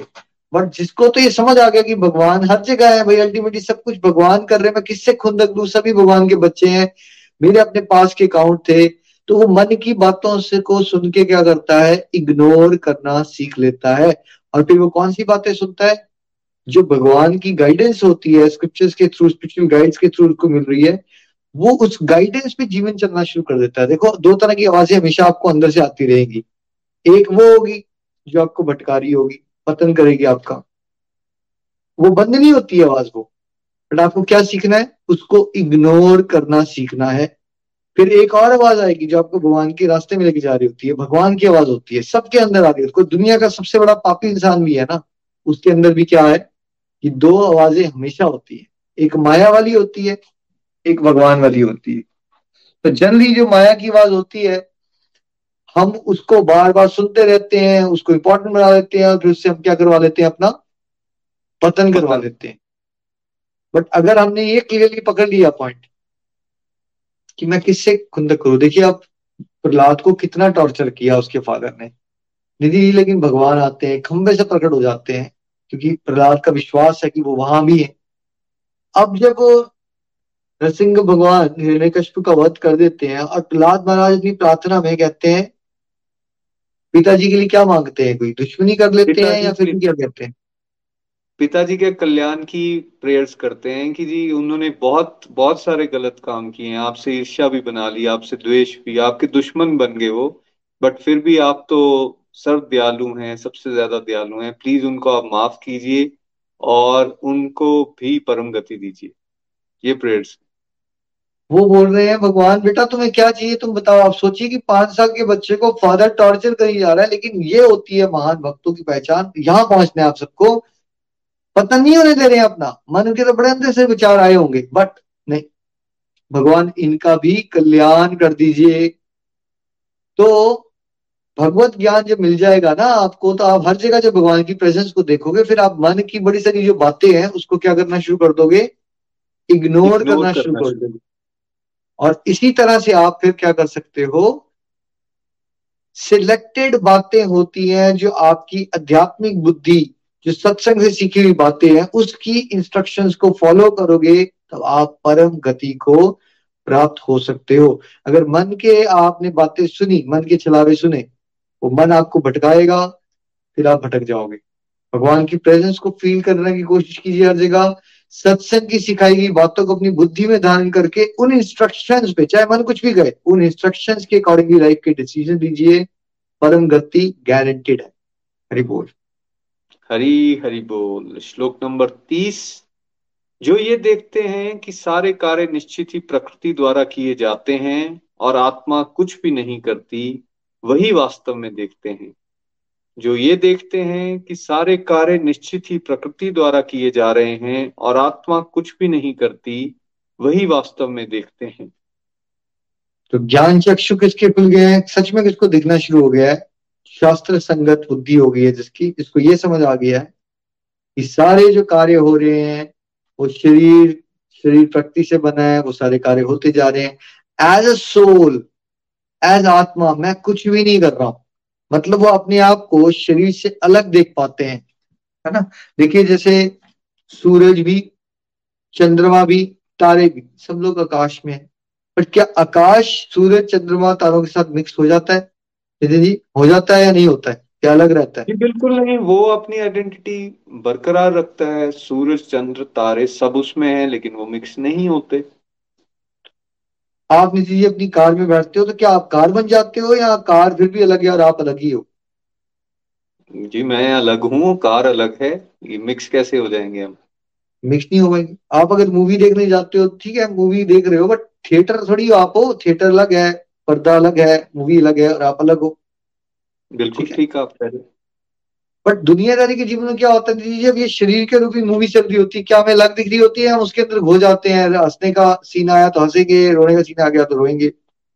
ये बिल्कुल वैसा हो जाता है जैसे मूवी के सीन में हम कई बार घुस जाते हैं और उन इमोशंस के साथ कई बार हँसते और कई बार रोते हैं। जीवन के साथ एग्जैक्टली exactly सेम हो रहा है। हम उन जो भी सीन चल रहा होता है हमें बिल्कुल उसके साथ अटैच्ड हो जाते हैं। और फिर एक रोलर कोस्टर राइड जो है ऊपर नीचे ऊपर नीचे वो चलना शुरू हो जाती है। बट जो भगवत परायण मनुष्य जो को भगवत ज्ञान हो जाता है उनकी सिचुएशन क्या जाती है? गोलक कृष्ण में क्या कहते हैं? उसको busy to the body free as soul Hari Hari बोल। हरी हरि बोल। शरीर शरीर व्यस्त आत्मा शरीर मस्त हरि नाम जपते हुए। ये जो हमारी टैगलाइन है वो इस पर्टिकुलर श्लोक से आती है। क्लियरली बताया गया जब भगवत ज्ञान आपको हो जाएगा, आप समझ पाओगे, आप शरीर नहीं हो, आप आत्मा हो। शरीर बहुत सारे कार्य कर रहा है, शरीर के थ्रू सारे एक्शन हो रहे हैं। आत्मा एज सच कुछ भी नहीं कर रही होती है। और जब ये होगा, तब आप डीप अब्जॉर्प्शन में जाओगे डिवोशन में। उस समय आप दोनों को अलग देख पाओगे, है ना? जैसे आप, आपके से नॉलेज है तो आप समझते हो कि आप टीवी पे अगर रिमोट कंट्रोल यूज़ कर रहे हो, लेकिन वो टीवी पे कोई नाच रहा है, कोई गा रहा है, कोई कोई न्यूज़ सुना रहा है, कोई सॉकर खेल रहा है बट वो आप नहीं खेल रहे हो, वो टीवी में हो रहा है सब कुछ। आप तो बस एक रिमोट कंट्रोल का बटन दबा रहे हो। वैसे आत्मा जो है, केवल इच्छा शक्ति से इच्छा शक्ति करती है। सारे कार्य जो है वो शरीर के प्लेटफॉर्म पे होते हैं। और इस बात को समझ पाना, है ना, ये विशेष कृपा जब होती है ना, तब कोई समझ पाएगा। बट अभी के लिए इतना याद रखिए कि आप शरीर नहीं हो, आप आत्मा हो, और आपको क्या करने का प्रयास करना है? सत्संग साधना सेवा करनी है ताकि भगवत कृपा से आप अपने आप को शरीर से अलग देख पाओ अनुभव कर पाओ उसको। थ्योरी में तो समझ आ गया आपको। बट ये अनुभव करने के लिए क्या करना पड़ेगा? जैसे आपको नौकरी प्राप्त करने के लिए नर्सरी से लेके नितिन जी कॉलेज तक की पढ़ाई करनी पड़ती है एंट्रेंस एग्ज़ाम निकालना पड़ता है। बिल्कुल निकालना पड़ता है। बीस पच्चीस साल पढ़ाई के हम दे देते हैं अपने। समझ तो हो सकता है आपको एलकेजी में भी आ गई थी कि नौकरी मिलनी चाहिए मुझे। समझ तो आ गई थी ना। और नौकरी तो नहीं मिली ना आपको। उसके लिए कुछ करना पड़ा आपको? जी, बिल्कुल। हर बार मुझे हर साल तैयारी करनी पड़ी। हर साल मुझे अलग अलग टेस्ट देने पड़े और फिर फाइनल एग्ज़ाम देने पड़े और उसके बीच में और भी लाइफ के जो चैलेंजेस हैं, उनको भी फेस करना पड़ा। फिर भी फोकस रखते हैं हम। फिर भी धैर्य बना के चलते हैं ताकि एक समय आने पर वो नौकरी हमें मिले। तो अब समरी कोर्स से भगवत कृपा से आपको ये तो पता चल गया कि आप श्री नहीं हो, आप आत्मा शरीर अलग है और आप अलग हो। बट इसको अनुभव करने के लिए एक जर्नी है।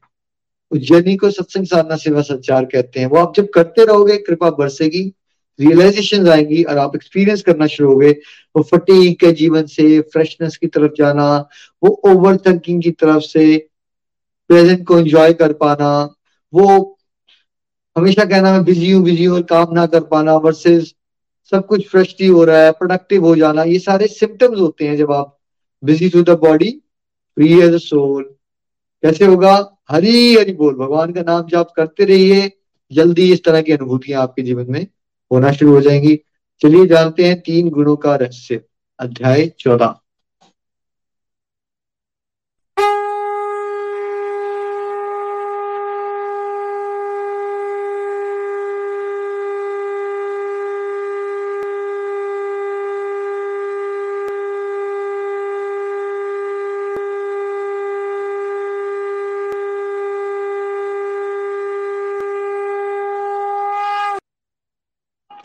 अध्याय चौदह, तीन गुणों का रहस्य। श्लोक नंबर पाँच, भौतिक प्रकृति तीन गुणों, सात सतोगुण, रजोगुण और तमोगुण से युक्त है। हे माँ भाव यह तीन गुण अविनाशी आत्मा को इस देह में बाँध लेते हैं। भौतिक प्रकृति तीन गुणों, सतोगुण, रजोगुण और तमोगुण से युक्त है। हे महाभाव ये तीन गुण अविनाशी आत्मा को इस देह में बाँध लेते हैं। देखिए, जब हम बद्ध जीव हैं, जैसे ही हम शरीर धारण करते हैं तो ये शरीर जो है वो भौतिक प्रकृति इसको कहते हैं, ठीक है? ये तीन गुणों से बंधा हुआ होता है। वैसे हमें वो रस्सियाँ दिख नहीं रही हैं बट रियलिटी क्या होती है कि हम सब बंधे हुए हैं। जैसे कठपुतली को नचाया जाता है ना, जब तक हमें भगवत ज्ञान नहीं होगा ना तो हम त्रिगुणी माया के थ्रू नचाए जाएँगे। तो त्रिगुणी जो माया होती है, वो तीन तरह से एक्ट करती है हम सब पे। एक होता है तामसिक गुण, एक होता है राजसिक गुण और एक होता है सात्विक गुण। ठीक है? तामसिक गुण जब हमारे जीवन में ऐसा कोई नहीं है यहाँ पे पहली बात इसमें तीनों गुण एक्ट नहीं कर रहे। इसलिए आप सब अपने बिहेवियर को बदलते हुए देखते हो। और एक ही पर्सन अलग अलग तरह का हो सकता है अलग अलग एक ही डे के अंदर भी आपको तीन तरह की पर्सनैलिटी देखेंगी आपके अंदर। नितिन जी कोई पर्सन बड़ा आलसी फील कर रहा है उसकी निंदा चुगली की आदत बहुत बढ़ गई है या बुरी आदतों में फंस गया है या उसको दूसरों को दुख देने में मज़ा आता है तो कौन सा गुण बढ़ गया उसका? उस उसका तामसिक गुण बढ़ गया है मोड ऑफ़ इग्नोरेंस उसमें बढ़ गया हुआ है उस समय। मोड ऑफ़ इग्नोरेंस बढ़ गया। कोई कंपटीशन में बड़ा विश्वास करता है उसको होता है I should be the number one I should be better than others ठीक है? मटेरियल सक्सेस सब कुछ है। मुझे बेस्ट गाड़ी चाहिए मेरी क्लोज बेस्ट होने चाहिए मेरी रिस्ट वॉचेस बेस्ट होनी चाहिए सब मेरी वाहवाही करें। उसको जेलसी होती है कोई अगर उससे आगे निकल जाए तो वो ग्रीडी है। कौन सा गुण बढ़ा है उसका? मोड ऑफ़ पैशन उसका बढ़ गया है रजोगुण बढ़ा हुआ है इस समय। राजसिक गुण उसका बढ़ गया। किसी को हेल्पफुल होना अच्छा लगता है दूसरों की भलाई करना है उसको बैलेंस लाइफ में जीना है ठीक है? उसको अच्छा लगता है कि कोई सुखी है किसी के दुख में उसको थोड़ा सा तकलीफ़ होती है तो ये कौन सा गुण बढ़ गया है इंसान के अंदर? जी ऐसा हो रहा है उसके साथ। गुण बढ़ गया है सतोगुण कह सकते हो या मोड ऑफ़ गुडनेस ये बढ़ गया है इस समय। मोड ऑफ़ गुडनेस उसका बढ़ गया है। ये तीनों गुण प्रतिशत में हम सब पे एक्ट कर रहे हैं। और पिछले जन्मों के अनुसार हमने क्या एक्टिविटीज़ की? किस तरह से, किस तरह के दोस्त बनाए, किस तरह का खाना बनाया, क्या हमारी आते थी? ये सारे के सारे प्लस इस जन्म में हम क्या करते जा रहे हैं? इससे इन गुणों की मात्रा बढ़ती और घटती रह सकती है। और अल्टीमेटली क्या होता है? नेक्स्ट श्लोक में बड़ी नंबर टेन श्लोक नंबर दस, हे भरत पुत्र कभी कभी सतोगुण, रजोगुण और तमोगुण को पराजित करके प्रधान बन जाता है तो कभी रजोगुण, सतोगुण और तमोगुण पर हावी हो जाता है और कभी तमोगुण, सतोगुण, रजोगुण पर हावी हो जाता है। हे भरत पुत्र कभी कभी सतोगुण, रजोगुण और तमोगुण को पराजित करके प्रधान बन जाता है तो कभी रजोगुण, सतोगुण और तमोगुण पर हावी हो जाता है और कभी तमोगुण, सतोगुण, रजोगुण पर हावी हो जाता है। तो क्या बता रहे हैं भगवान कि इन तीनों गुणों के बीच में क्या चल रहा है? आपसी झगड़ा चल रहा है। हर एक गुण इस ताक में है कि मैं कब सुपीरियर बनूं? ठीक है? कभी रजोगुण हावी हो जाएगा, कभी तमोगुण हावी हो जाएगा, कभी सतोगुण हावी हो जाएगा। जब हमें ज्ञान नहीं होगा तो हमें पता ही नहीं चल रहा होगा कि क्यों हो रहा है। राइट और तभी मान लीजिए एक पर्सन सुबह उठा उसने पूजा की सबसे प्यार से बात की। यदि इस समय उसका कौन सा गुण प्रधान है जब वो ऐसा कर रहा है? सात्विक गुण सतोगुण प्रधान है इस समय। अब उसने टैक्सी पकड़ी टैक्सी वाले से भी प्लीज़ करके बात की टैक्सी वाले ने पैसे मांगे उसको दस रुपए टिप भी दे दी। और हैव अ गुड डे बोल के गया। जब वो ऑफ़िस पहुँचा उसका कुछ कंपटीशन का कुछ चल रहा था बिज़नेस के लॉसेस और प्रॉफिट्स की बात हो रही थी दूसरी कंपनी वाले ज़्यादा पैसा बना रहे हैं मीटिंग्स में घुस गया। दो चार कप कॉफ़ी पी ली और he was like we have to do best our company should be better than others suddenly अंदर उसके आगे वो वाला भाव जाग गया कि मुझे आगे बढ़ना है मुझे आगे कुछ करके दिखाना है राइट तरंगे चेंज हो गई उसकी। जी अब कौन से गुण में चला गया? अब ये राजसिक गुण में चला गया सुबह तक तो वो सात्विक गुण में था लेकिन अब वो राजसिक गुण प्रधान होता जा रहा है। अब वो सात साढ़े सात बज गए हैं उसके फ्रेंड्स आ गए यार डूड आज काम बहुत ज़्यादा हो गया यार चल बियर पी लेते हैं. कहते नहीं यार मैंने वाइफ को कहा था मैं टाइम पे आ जाऊँगा. क्या फ़र्क पड़ता है यार बीवियों की बात नहीं सुनते ज़्यादा वैसे भी। बोल दे मीटिंग लग रही है। चल ठीक है फिर एक बियर पीऊँगा। चल चल फ़ोन कर दे। सॉरी डार्लिंग आज मेरी मीटिंग आ गई थी। आ, मैं एक दो घंटे लेट हो जाऊँगा। क्या बात है तुम हमेशा ये कहते हो। क्या करूँ? काम ना करूँ? टक। कॉल काट देता है, वो एक बियर पीने जाता है, वो पाँच बियर पी लेता है, वो ड्रंक हो जाता है, उसकी टाई लग होती है उल्टियाँ मार रहा है, वहाँ पे उसका पब में झगड़ा हो जाता है, बाहर जी वो निकलता है तो सेफ़ टैक्सी मिलता है उसको और, पर उसको वो पहचान नहीं पाता कि ये वही भाई साहब है जिनको मैंने सुबह छोड़ा था क्या? ये तो बड़े इनके तो हालात ये कुछ और ही पर्सन लग रहे हैं। फाइनली वो दया दिखाता है और टैक्सी ड्राइवर सोचता है, चलो मैं ही छोड़ देता हूँ घर तक। वो लेके जाता है कि चलो यार, सुबह तो उन्हें टिप भी दी थी। प्यार से बात भी की थी। अब इस बार लेकिन वो वो छोड़ता है उसको तो वो गाड़ी सुना के उसको भाग जाता है वहाँ से बिना पैसे दिए हुए। टैक्सी ड्राइवर ये पहचान नहीं पाता कि ये वही पर्सन था। इतनी ये वो कौन सा पर्सन था और इस पे कौन सा गुण हावी हो गया है इस समय पे? इस समय पर उनके ऊपर तामसिक गुण हावी हो गया है और टोटल अज्ञान में वो चले गए हैं। पागलपन हावी हो गया इस समय। संसार में जब वेस्टर्न कल्चर के प्रभाव में हम सब कहते हैं work hard and party hard ये वर्क हार्ड का मतलब क्या होता है? फलों की इच्छा से भागो भागो काम करो बहुत पैसा कमाओ। ये हम बात कर रहे हैं राजसिक गुण और उसके बाद पार्टी हार्ट मीन्स तामसिक गुण। बहुत पैसा करो और फिर खूब शराब पियो घूम नाचो झूमो अल्कोहल ड्रग्स कुछ भी कर लो इस तरह से भूल जाओ अपनी प्रेशर्स को। वर्क हार्ड राजसिक गुण पार्टी हार्ड तामसिक गुण। This is what is happening in the western culture जो हम इंडिया में भी फॉलो करते हैं। भगवत गीता क्या कह रही है? वर्क हार्ड डिवोशन हार्डर और वर्क भी कैसे करो जी फल की इच्छा से करो या उसको भी कर्म करो और फल की इच्छा का भी त्याग कर दो? जैसा अभी पीछे बताया गया, कर्म करो, लेकिन फल की इच्छा मत करो। इस तरह से अपनी सारी ड्यूटीज़ को तो निभाओ। और साथ ही साथ डिवोशन हार्डर मींस अपनी डिवोशनल प्रैक्टिसेस को प्रायोरिटी दो। और ज़्यादा से ज़्यादा करने की कोशिश करो बिकॉज़ वही हमें पॉजिटिव बनाने वाली है और कर्म करो और फल की इच्छा मत करो, उसमें भी सक्सेसफुल करने वाली है। तो कर्म जो है वो सेवा भाव से निष्काम होके करो और स्पेयर टाइम में खूब सारी डिवोशनल प्रैक्टिस करो। दो, अगर आपको ज़्यादा नहीं समझ आ रही है तो ये दो तीन लाइनें भी अगर आप पकड़ लोगे कि हमें सेवा भाव से सारे कार्य करने हैं, खुश रहते हुए। और जैसे ही हमें थोड़ा सा भी समय मिले कार्य करते करते भी नाम जाप करो, है ना? और स्पेयर टाइम मिले तो जब दुनियादारी के लोग टाइम पास करने के लिए क्या करते हैं? अल्कोहल लेते हैं टीवी देखते रहते हैं, खबरें सुनते रहते हैं मूवीज़ देखते हैं पब्स में जाते हैं क्लब्स में जाते हैं। आप क्या करो? स्पेयर टाइम है। डिवोशन करो। इतने सारे तरीके हैं, इतने ब्यूटीफुल तरीके हैं जो आपकी फ़ूड सोल को एनरिच कर देंगे, आपको प्रेरक बना देंगे, आप आनंद में रहोगे। ठीक है? अब ये गुण कैसे बदलते हैं? देखो अगर आप जब आपको नाइट नॉलेज मिल जाएगी अगर आप सत्संग करोगे सत्संग करोगे तो ज़िंदगी कौन सा गुण बढ़ता जाएगा आपका? सत्संग में बैठोगे तो। सात्विक गुण बढ़ता जाएगा। सात्विक गुण बढ़ता जाएगा। सिंपल वेजिटेरियन फ़ूड को अगर आप भूख लगा के खाया करोगे तो कौन सा गुण बढ़ जाएगा आपके अंदर? सात्विक। ठीक है। यदि अगर आप बहुत सारे दुनियादारी के फ्रेंड्स के साथ बैठते हो जो हमेशा ऑपोजिट जेंडर की बातें या बिज़नेस को कैसे फैलाना है और पैसा कैसे बनाए ये सब करते रहोगे तो कौन सा गुण बढ़ जाएगा आपका? राजसिक और तामसिक बढ़ जाएगा। अगर आप मसालेदार खाना बहुत ज़्यादा खाना चाहोगे तो उससे कौन सा गुण बढ़ जाएगा आपका?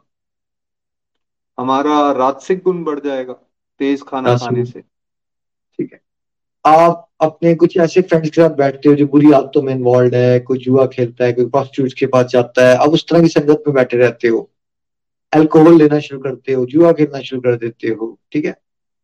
आपको बुलिंग करके हरासमेंट करके मज़ा आना शुरू हो जाता है। तो इस तरह की आदतें पाल लोगे तो कौन सा गुण बढ़ता जाएगा टाइम आपका? हम तामसिक गुण को बढ़ने का, तेज़ी से बढ़ने का इन्विटेशन दे रहे हैं। बढ़ेगा। आप बहुत ज़्यादा अल्कोहल इंटेक ड्रग्स और साथ में मीट ईटिंग करना शुरू कर देते हो तो आपका कौन सा गुण बड़ी फास्ट एक्सेलरेशन से बढ़ता जाएगा? तामसिक गुण बढ़ेगा बहुत तेज़ी से। तमोगुण बढ़ता जाएगा नितिन जी तो हमारा व्यवहार में क्या मज़ा आएगा हमें? या हमेशा दुखी और परेशान या डिप्रेस्ड रहेंगे मेंटल इश्यूज़ हो जाएँगे हमें। हम निराश रहेंगे हताश रहेंगे दूसरों को परेशान करते रहेंगे खुद भी बोझ बनेंगे धरती पे और दूसरों को भी कोसते रहेंगे। कुछ किसी भी तरह से हम लाइफ को एंजॉय नहीं कर सकते। नहीं कर पाएँगे और सबका नुकसान पहुंचाएँगे। राशि गुण बढ़ गया तो आप हमेशा मेटेरियली सक्सेसफुल हो जाओगे लेकिन आपका जीवन में रेस्टलेसनेस होगी एंग्जाइटी होगी। आपकी इच्छाएँ कभी पूरी नहीं होगी। दस इच्छाएँ पूरी कर लोगे तो सौ और घड़ी हो जाएँगी और आप भागते ही रहोगे आप। रेट रेस में इंसान फंसा रहता है ना। जेलसी बहुत ज़्यादा रहेगी उसमें। जेलसी बहुत। आपको लाइफ एक रेस लगेगी। बट फ्रेंड्स लाइफ एक रेस नहीं है। अगर आप नितिन जी मैं और आप भाग रहे हैं अभी तो क्या हम कभी इंजॉय कर सकते हैं? मुझे लग रहा है कि नितिन जी मेरे से आगे निकल जाए। और आपको लगे मैं आगे निकल जाऊँ तो क्या आप उस जर्नी को एंजॉय कर सकते हो? जो रेस वाली फीलिंग आएगी। एंजॉय कर सकते हो उसको? जी नहीं हम उसको एंजॉय नहीं कर सकते। उसको एंजॉय नहीं कर सकते। रादर हम वो कंपटीशन की भावना में हर समय जलते रहेंगे। एंजॉय करना तो हाँ। दूर की बात।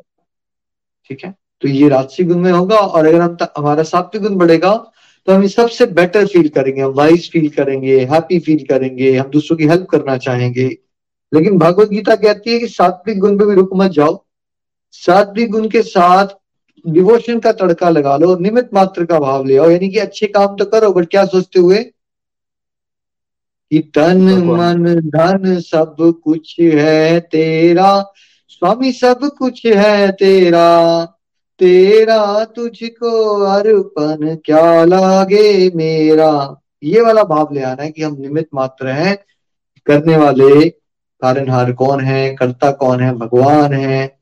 हमने उनके बच्चे हैं, बाकी भी उनके बच्चे हैं। अगर हमें कुछ रिसोर्सेज भगवान ने दिए तो ये हमारी ड्यूटी बनती है कि हम सबकी हेल्प करें। अगर हम अच्छे काम करेंगे, लेकिन साथ में ये भक्ति भाव ले आएँगे तब हम दिव्य अवस्था को, शुद्ध सत्व को प्राप्त कर सकते हैं, जिसको वासुदेव स्टेज भी कहते हैं। जिसको प्राप्त करने पे इंसान दिव्यानंद को प्राप्त करता है और फिर जन्म मृत्यु, बुढ़ापा, बीमारी से ऊपर उड़ जाता है। नंबर छब्बीस प्लीज़ नेक्स्ट श्लोक। श्लोक नंबर छब्बीस। जो बिना विचलित हुए अनन्य भक्ति भाव से मेरी सेवा करता है, वे तुरंत इन तीनों गुणों को लांग कर ब्रह्म पद तक ऊपर उठ जाता है। जो बिना विचलित हुए अनन्य भक्ति भाव से मेरी सेवा करता है, वे तुरंत इन तीनों गुणों को लांग कर ब्रह्म पद तक ऊपर उठ जाता है। भगवान ने बड़ा क्लियर बता दिया। क्वेश्चन उठता है ना, कैसे करेंगे? भगवान ने क्लियर जो बिना विचलित हुए, अनन्य भक्ति भाव से मेरी सेवा करता रहेगा। लगे रहो भगवान की सेवा में। अगर हाउस वाइफ हो तो अपने घर की ड्यूटीज़ ऐसे करो कि भगवान ने मुझे घर दिया है, मुझे इसको अच्छे से सबकी ड्यूटीज़ करनी है, सबसे प्यार से बात करनी है। कोई लोग मुझे कैसे ट्रीट करे बट मैं तो भगवान के लिए कर रही हूँ। मुझे हर एक ड्यूटी को अच्छे से करना है। तो आपकी क्या हो जाएगी सेवा भाव आ गया। वकील के रूप में ऐसा करो डॉक्टर के रूप में ऐसा करो इंजीनियर के रूप में ऐसा करो। आप हर एक चीज़ को सेवा भाव ले कि मैं तो प्रभु के लिए कर रहा हूँ, क्योंकि प्रभु के सीसीटीवी कैमरास हर जगह है। मैं तो भगवान का नाम लेता रहूँगा और साथ साथ में सेवा आपसे अपनी ड्यूटीज़ करता रहूँगा। अगर आप ये वाले भाव में आ गए तो भगवान क्या कह रहे हैं? तीनों गुणों से आप लांग जाओगे भगवत कृपा से। कैसे होगा ये मत सोचो, बस ये पॉइंट पकड़ लो। कैसे आपको गुण अफेक्ट करना बंद कर देंगे? एक दिन में तो नहीं होगा बट भगवत कृपा से आप फील करेंगे कि हमने टाइम वेस्ट नहीं करना है। देखो, हमारा पतन का कारण क्या करता है? हम ज़िंदगी में बहुत सारा समय फालतू की सोशलाइजिंग फालतू की आदतों में इंस्टेंट थोड़ी देर के सेंसुअल प्लेजर्स में ज़िंदगी को उगा देते हैं अगर हम अपने मिनट टू मिनट को डिवोशनल एक्टिविटीज़ में समाज कल्याण के कार्यों में लगाएँगे तो ऐसा हो ही नहीं सकता कि पहले तो हमारा राजसिक और तामसिक गुण ना घटे। सात्विक गुण प्रधान हम हो जाएँगे और फिर भक्ति को साथ में जोड़ के जो भक्ति में आनंद मिलता है, भक्ति से भावनाएँ जागती है, उससे विनम्रता आती है, उसके प्रभाव से और भगवत कृपा से क्या होगा? हम ब्रह्म पद तक ऊपर उठ सकते हैं। मतलब सोल लेवल पे हम क्या है? हम ब्रह्म है। भगवान क्या है? और ब्रह्म है। वो हमारी जो असली पहचान है इसको हमें खोजना है इसका लाइफ का रियल पर्पस क्या है, उस असली पहचान तक पहुँचना सोल लेवल पे। वो कैसे होगा? जब आप बिना विचलित हुए अन्य भक्ति भाव से सेवा करते रहोगे, आप अपनी रियल कॉन्स्टिट्यूशन पोजीशन की मैं भगवान का सेवक हूँ, मैं एक आत्मा हूँ, मैं ब्रह्म हूँ अहम ब्रह्म सी, वो आप पहचान लोगे। और वो जो ब्रह्म पद है सोल लेवल का एक्सपीरियंस वही अल्टीमेटली परमानंद का एक्सपीरियंस है। उस समय पे आपको जन्म मृत्यु बुढ़ापा बीमारी इस सब के कष्ट जो है खत्म हो जाते हैं और आप परमानेंटली हैप्पी रह पाते हो। इस शरीर में रहते हुए भी आप मुक्त अवस्था को प्राप्त कर लेंगे। बोलिए श्रीमद भागवत गीता की जय। हरे कृष्ण हरे कृष्ण। कृष्ण कृष्ण हरे हरे। हरे राम हरे राम। राम राम। हरे हरे। हैप्पी गीता जयंती एवरीवन हरि बोल। हरी, हरि बोल। Hare Krishna Hare Krishna Krishna Krishna, Hare Hare. Hare Ram Hare Ram Ram Ram, Hare Hare. Thank you so much Nikhil ji Gita Jayanti की आपको भी बहुत बहुत शुभकामनाएँ और हमारे सभी दर्शकों को बहुत बहुत शुभकामनाएँ। ये गीता जयंती के उपलक्ष्य पे ये जो स्पेशल कोर्स करवाया जा रहा है 101 भागवत गीता के महत्वपूर्ण वर्सेस आपके सामने लाए जा रहे हैं और आज ये फोर्थ सत्संग हमारा था। अगला सत्संग हमारा कल संडे को आठ बजे से स्टार्ट होगा। आज हमने चार चैप्टर्स के कुछ इंपॉर्टेंट वर्सेस को टच किया। आज निखिल जी ने चैप्टर नंबर इलेवन से हमें दिखाया, समझाया। कैसे भगवान के विश्व रूप के दर्शन अर्जुन करते हैं और कितनी क्लैरिटी से ये बात बताई जा रही है कि भाई, भगवान के रास्ते पर पार्टीबाजी नहीं है। हमें समझ में आया कि भगवान श्री कृष्ण इस सारी सृष्टि के आधार हैं, सभी देवी देवता उन्हीं से उत्पन्न हुए हैं, सभी को उन्होंने ही पावर्स दी हैं और वही उस विश्व रूप में हमने दर्शन किए हैं। आई होप इस सत्संग को सुनने के बाद हम अपने इन विचारों पर, जिसमें हम भेद देखते हैं, सब भगवान को या फिर देवी देवताओं को अलग अलग अलग अलग एक पार्टीबाजी की तरह देखते हैं, उस चीज़ से हम बचेंगे, सबका सम्मान करेंगे और इस बात को याद रखेंगे कि जैसे जड़ को पानी पिलाने से पूरा पौधा हरा भरा हो जाता है, उसी तरह से भगवान श्री हरि की भक्ति करने से सभी देवी देवताओं को हम एक साथ संतुष्ट कर सकते हैं। साथ ही साथ, आज हमने ये भी सीखा कि भाई सुनने से भी कितना फ़ायदा होता है। सुनने का बहुत फ़ायदा है। और साफ़ साफ़ भगवान ने क्लियरली ये बात को बताया कि भाई अगर कोई सुनता रहेगा, श्रवण करता रहेगा, जिस, उस इंडिविजुअल से जिसने ऑलरेडी भगवान के इस रास्ते पर चलने में वो आगे बढ़ चुका है तो धीरे धीरे उसके अंदर भी बदलाव आना शुरू हो जाएँगे, उसका वो भगवत ज्ञान रिवाइव होना शुरू हो जाएगा। और हम अपने ही एग्ज़ाम्पल से आपको यहाँ बता रहे थे कि हमारे साथ तो केवल सुनने मात्र से इस तरह के बदलाव आए हैं और हम दूसरों को इंस्पायर करने में भगवत कृपा से सक्षम हो पाए हैं। आज चैप्टर ट्वेल्व के माध्यम से वो स्टेजेस भी भगवान ने कितनी सारी हमें ऑप्शंस दी और साफ़ साफ़ ये क्लियर करके बताया कि जो निराकार का रास्ता है, वो कठिन है वो दुष्कर है, उसको पाना आसान नहीं है। वेर भगवान के साकार रूप की भक्ति, भगवान के साकार रूप के साथ अपना रिश्ता बनाना, वो आसान भी है और सर्वश्रेष्ठ भी है। लेकिन नॉर्मली जो श्रेष्ठ होता है, वो इतना सरल नहीं होता, लेकिन यहाँ भक्ति का रास्ता सरल भी है और साथ साथ में श्रेष्ठ भी बताया गया। भगवान कह रहे हैं कि भाई हाईएस्ट स्टेज जो है, वो किसी का मन बुद्धि सब कुछ भगवान में रम गया है। और अगर ऐसा कोई नहीं कर पा रहा तो कितनी सारी ऑप्शन हमें दी। विधि विधान का पालन कर लो। कुछ डूज हैं, कुछ डोंट्स हैं, उनको फॉलो कर लो। ये भी नहीं कर सकते हो तो भगवान कह रहे हैं, मेरे लिए कर्म कर लो। अगर कर्म भी नहीं कर सकते हो तो कर्म करो, फल की इच्छा मत करो। इतना कर लीजिए। और ये भी नहीं कर सकते हो तो कहा जा रहा है कि ध्यान लगाओ। और ध्यान से, ध्यान भी नहीं लगा सकते अगर आप। तो क्या करो? ज्ञान अर्जित करने की कोशिश करो। ये भी नहीं कर सकते तो निखिल जी ने एक और आइडिया दिया कि एटलीस्ट जो कुछ भी नहीं कर पा रहा उसके लिए हम प्रार्थना करें, अपनी माला उनको डेडिकेट करें सो दैट वो डिवोशन के रास्ते में आगे बढ़ सकें। आज ये बात पे भी चर्चा की गई कि साकार रूप की भक्ति भक्ति में किस तरह से हमें बेनिफिट्स मिलते हैं और हम भगवान के साथ उनके आध्यात्मिक जगत में और स्पेशली अगर हम बात करें तो गोलोक धाम तक हम पहुँच सकते हैं या जिस भी फॉर्म को हम मानते हैं वहाँ तक हम पहुँच सकते हैं और वहाँ उनकी लीलाओं में हम प्रवेश पा, पा सकते हैं। दिस कैन बी डन अगर हम साकार रूप के पीछे डिवोशन को अपने जीवन में उतारते हैं। साथ ही साथ अंत में हमें ये भी बताया गया कि कैसे डिवोशन को स्टेप्स में हम प्रायोरिटी बना सकते हैं और कैसे ब्रह्म पद तक अपने आप को पहुँच सकते हैं। हमें दूसरों से किसी से बैर नहीं रखना। भगवान को हर जगह देखने का प्रयास करना है और साथ ही साथ अपनी ड्यूटीज़ को भक्ति युक्त तरीके से करने का प्रयास करना है।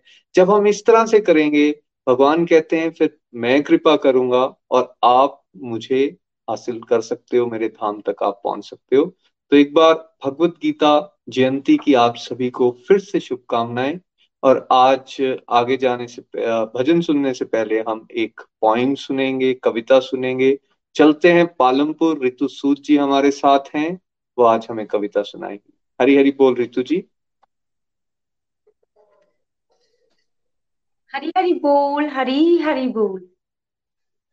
जय श्री कृष्णा, चैतन्य प्रभु, नित्यानंदा, श्री अद्वैत गदाधार, श्री वासादी, गौर भक्त वृंदा।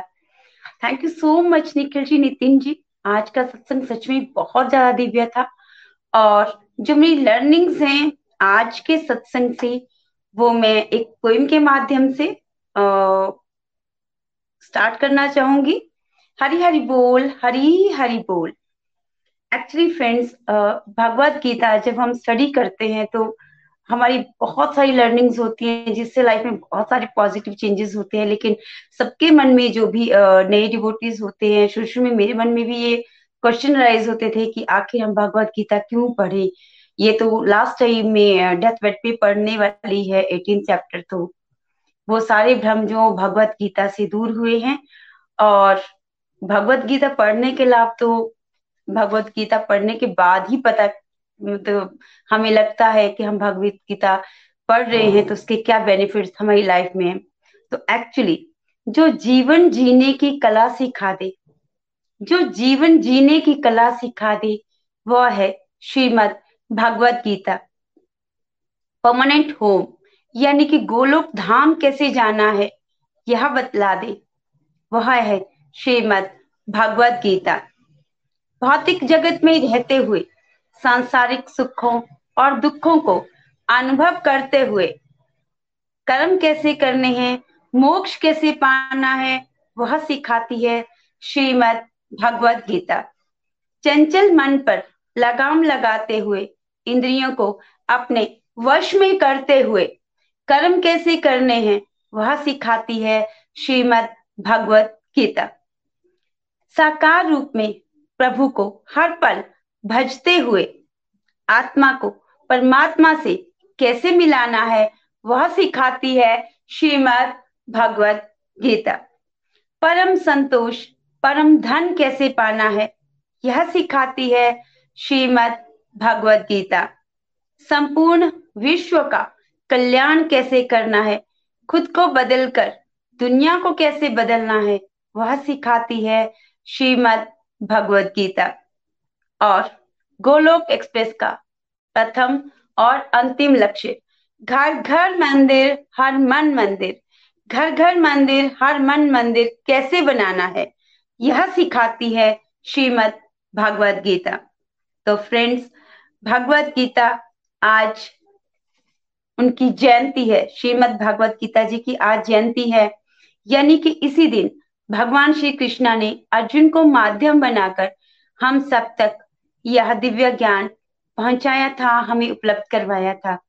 तो आज ही के दिन जब कुरुक्षेत्र की रणभूमि में भगवान श्री कृष्णा जी अर्जुन को उपदेश सुना रहे थे तो उस दिन का जो थोड़ा सा घटनाक्रम था तो उस आ, उसको एक पोइम के माध्यम से मैं आज आप सबके साथ शेयर कर रही हूँ। हरी हरि बोल हरी हरि बोल। भगवत गीता का जन्म दिवस है आया। भगवत गीता का जन्म दिवस है आया। हर दिल में खुशी छाई, हर मन हर्षाया हर मन हर्षाया भगवत गीता का जन्म दिवस है आया। माघ शीश महीने शुक्ल पक्षे। माघ शीश महीने शुक्ल पक्षे मोक्षता एकादशी को पाँच हज़ार पाँच सौ साठ वर्ष की हुई है श्रीमद भगवत गीता। समस्त वेदों का निचोड़ है श्रीमद भगवत गीता समस्त वेदों का निचोड़ है श्रीमद भगवत गीता भगवत गीता का जन्म दिवस है आया। हर दिल में खुशी छाई, हर मन हर्षाया, हर मन हर्षाया। इसी दिन कृष्णा ने उपदेश सुनाया, अर्जुन के निमित्त जन जन पहुँचाया। कृष्णा ने उपदेश सुनाया, अर्जुन के निमित्त जन जन पहुँचाया। महर्षि व्यास को माध्यम बनाया। महर्षि व्यास को माध्यम बनाया, उनसे लिपिवत करवाया, उनसे लिपिवत करवाया। 48 मिनट तक संवाद हुआ। 48 मिनट तक संवाद हुआ। 18 अध्याय और 700 श्लोकों का उद्गार हुआ। 700 श्लोकों का उद्गार हुआ। श्रीमद भगवत गीता का जन्म दिवस है आया। हर दिल में खुशी छाई, हर मन हर्षाया। हर मन हर्षाया दुर्योधन ने थी मांगी नारायणी सेना। दुर्योधन ने थी मांगी नारायणी सेना। अर्जुन, प्रभु साथ से माला माल हुआ। अर्जुन, प्रभु साथ से माला माल हुआ। सारथी बन अर्जुन के। सारथी बन अर्जुन के कृष्णा भक्त वत्सल हुए। सारथी बन अर्जुन के कृष्णा भक्त वत्सल हुए। और दूसरी तरफ़ कौरव जीत के भ्रम से भ्रमित हुए, कौरव जीत के भ्रम से भ्रमित हुए। भगवत गीता का जन्म दिवस आया, हर दिल में खुशी छाई, हर मन हर्षाया, हर मन हर्षाया। देख संबंधियों को रणभूमि में, देख संबंधियों को रणभूमि में अर्जुन मोह आधीन हुआ। देख संबंधियों को रणभूमि में अर्जुन मोह आधीन हुआ। अस्त्र शस्त्र त्याग अर्जुन, अस्त्र शस्त्र त्याग अर्जुन। क्षत्रिय धर्म से दूर हुआ, क्षत्रिय धर्म से दूर हुआ। और दूसरी तरफ़, महावीरों का संग देख, महावीरों का संग देख, दुर्योधन मद आधीन हुआ, दुर्योधन मद आधीन हुआ। भगवत गीता का जन्म दिवस है आया, हर दिल में खुशी छाई, हर मन हर्षाया हर मन हर्षाया एक तरफ़ था सदाचारी, एक तरफ़ था सदाचारी, दूसरी तरफ़ था व्यभिचारी, दूसरी तरफ़ था व्यभिचारी। देख व्याकुलता अर्जुन की, देख व्याकुलता अर्जुन की, कृष्णा ने किया उपकार। देख व्याकुलता अर्जुन की, कृष्णा ने किया उपकार। बांधा समय चक्र को, बांधा समय चक्र को अर्जुन को स्वाधीन किया, अर्जुन को स्वाधीन किया। दिव्य ज्ञान का मार्ग दिखाया, दिव्य ज्ञान का मार्ग दिखाया, कर्म अकर्म का पाठ पढ़ाया, कर्म अकर्म का पाठ पढ़ाया, धर्म अधर्म, सत्य असत्य का बोध कराया। धर्म अधर्म, सत्य और असत्य का बोध कराया गोदास से गोस्वामी बनाया। गोदास से गोस्वामी बनाया। भगवत गीता का जन्म दिवस है आया। भगवत गीता का जन्म दिवस है आया। हर दिल में खुशी छाई, हर मन हर्षाया, हर मन हर्षाया। गांडीव उठाकर हाथ थमाया। गांडीव उठाकर हाथ थमाया। सिर्फ़ और सिर्फ़ कर्म पर अधिकार बतलाया। सिर्फ़ और सिर्फ़ कर्म पर अधिकार बतलाया। दिव्य दृष्टि से फलीभूत कराया। दिव्य दृष्टि से फलीभूत कराया। विराट रूप का दर्शन कराया। विराट रूप का दर्शन करवाया। हर कर्म को, हर कर्म को पूर्व निर्धारित बतलाया। हर कर्म को पूर्व निर्धारित बतलाया। भय, चिंता, शोक, त्याग, अर्जुन। भय, चिंता, शोक, त्याग, अर्जुन। दिव्य ज्ञान से माला माल हुआ। दिव्य ज्ञान से माला माल हुआ। अर्जुन, दिव्य ज्ञान से माला माल हुआ। हरि हरि बोल हरि हरि बोल। थैंक यू गोलोक एक्सप्रेस आपके माध्यम से हम भी इस दिव्य ज्ञान से माला माल हो रहे हैं और प्रभु कृपा से हमें भी घर बैठे बैठे श्रीमद भगवत गीता अध्ययन करने का सुनहरा अवसर मिल रहा है। So thank you so much Hare Krishna Hare Krishna Krishna Krishna, Hare Hare. Hare Ram Hare Ram Ram Ram, Hare Hare. Hari Hari बोल। Thank you so much Ritu ji. बड़ी प्यारी कविता आपने सुनाई। भगवत गीता के बहुत सारी टीचिंग्स को आपने इस कविता के माध्यम से सबके सामने लाया।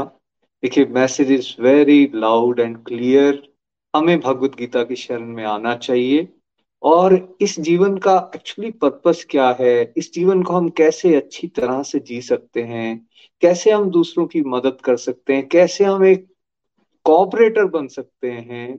और कैसे इस सृष्टि के साथ जुड़कर, इस प्रकृति के साथ जुड़कर, एक सामंजस्य बनाकर हम अपने असली लक्ष्य मतलब भगवान के धाम तक वापस जा सकते हैं, जो कि हमारा असली घर है। इस सब कुछ भगवत गीता के माध्यम से हमें सीखने को मिल सकता है। जैसे रितु जी बता रही थी सेवन हंड्रेड वर्सेस अठारह अध्याय में बांट के एक सोल की उस स्टेज से जहाँ वो बिल्कुल डिप्रेशन में जा चुका है, छोड़ चुका है, कैसे उसका अंतर मन टूट चुका है और वो अपनी ड्यूटीज़ को अर्जुन बेसिकली छोड़ने के लिए एकदम रेडी हो चुका है। वहाँ से कैसे वो गांडी धनुष पकड़ के भगवान की प्रेरणा के द्वारा फिर से युद्ध करने के लिए खड़ा होता है। लेकिन इस बार इस बार कौन सी बुद्धि के साथ जिसमें भगवान विराजमान है? कौन सी गाइडेंस के साथ जिस जो भगवान ने उसको दी है? और अब निमित मात्र का भाव लेकर वो उस युद्ध क्षेत्र में उतरता है और बाद में विजयी होता है।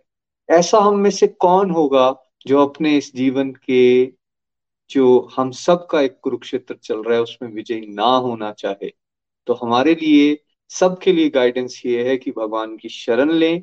जो वो गाइडेंस भगवत गीता के माध्यम से बता रहे हैं, उसको सुनने का प्रयास करें, समझने की कोशिश करें, जीवन में उतारने का प्रयास करें, तभी हम सही मायने में सक्सेसफुल हो सकते हैं। तो एक बार फिर से रितु जी आपका बहुत बहुत धन्यवाद। आइए अब चलते हैं मनिका जी के पास चंडीगढ़ हरी हरी बोल जो भजन सुनाएँगे हम। हरी बोल मनिका जी प्लीज़ हरी हरी हरी बोल।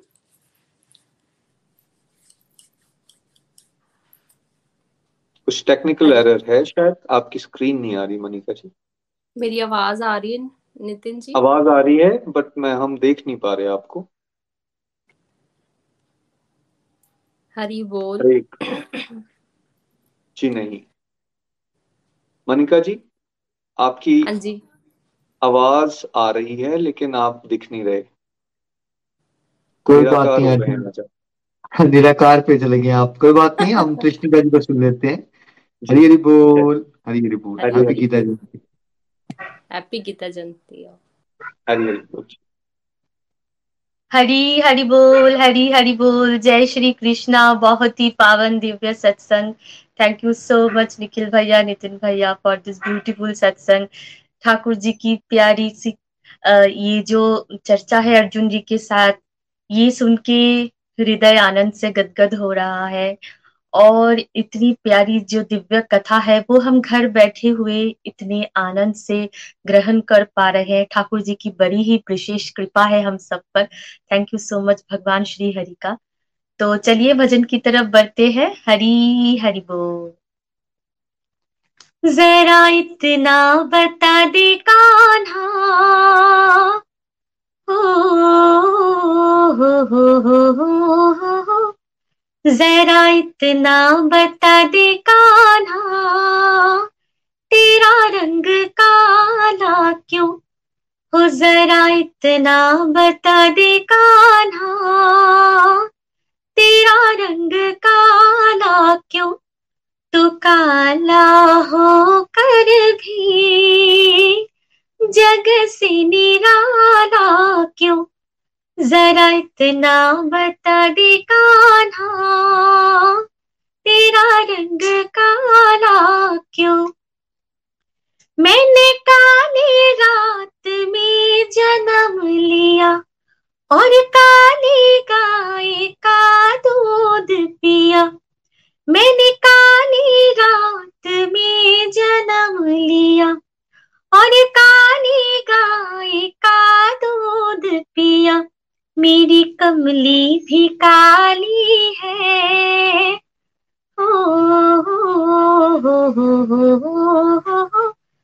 ओ, मेरी कमली भी काली है।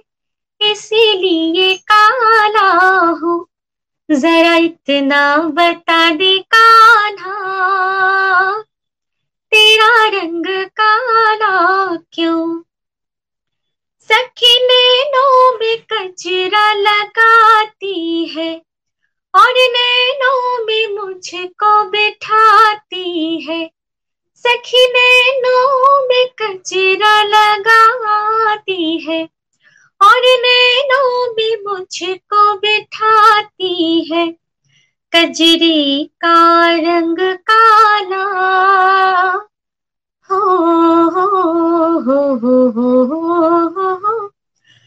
कजरी का रंग काला, इसीलिए काला हो। जरा इतना बता दे कान्हा, तेरा रंग काला क्यों? सखी रोज ही घर पे बुलाती है, और माखन बहुत खिलाती है। सखी रोज ही घर पे बुलाती है और माखन बहुत खिलाती है। सखियों का दिल काला। हो सखियों का दिल काला, इसीलिए काला हो। जरा इतना बता दे कान्हा। तेरा रंग काला क्यों? तू काला हो कर भी। जग से निराला क्यों? जरा इतना बता दे कान्हा। तेरा रंग काला क्यों? हरी हरि बोल, हरी हरि बोल। जय श्री कृष्णा। हरी हरि बोल।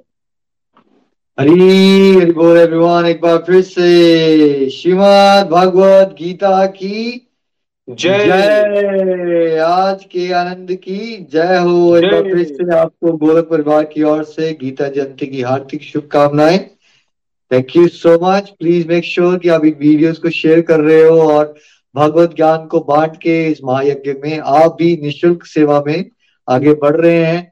और एक सकारात्मक भक्ति समाज बनाने में जो हमारा एक हम्बल इनिशिएटिव है उसमें आप योगदान दे रहे हैं। Hare Krishna Hare Krishna Krishna Krishna Hare Hare. Hare Hare.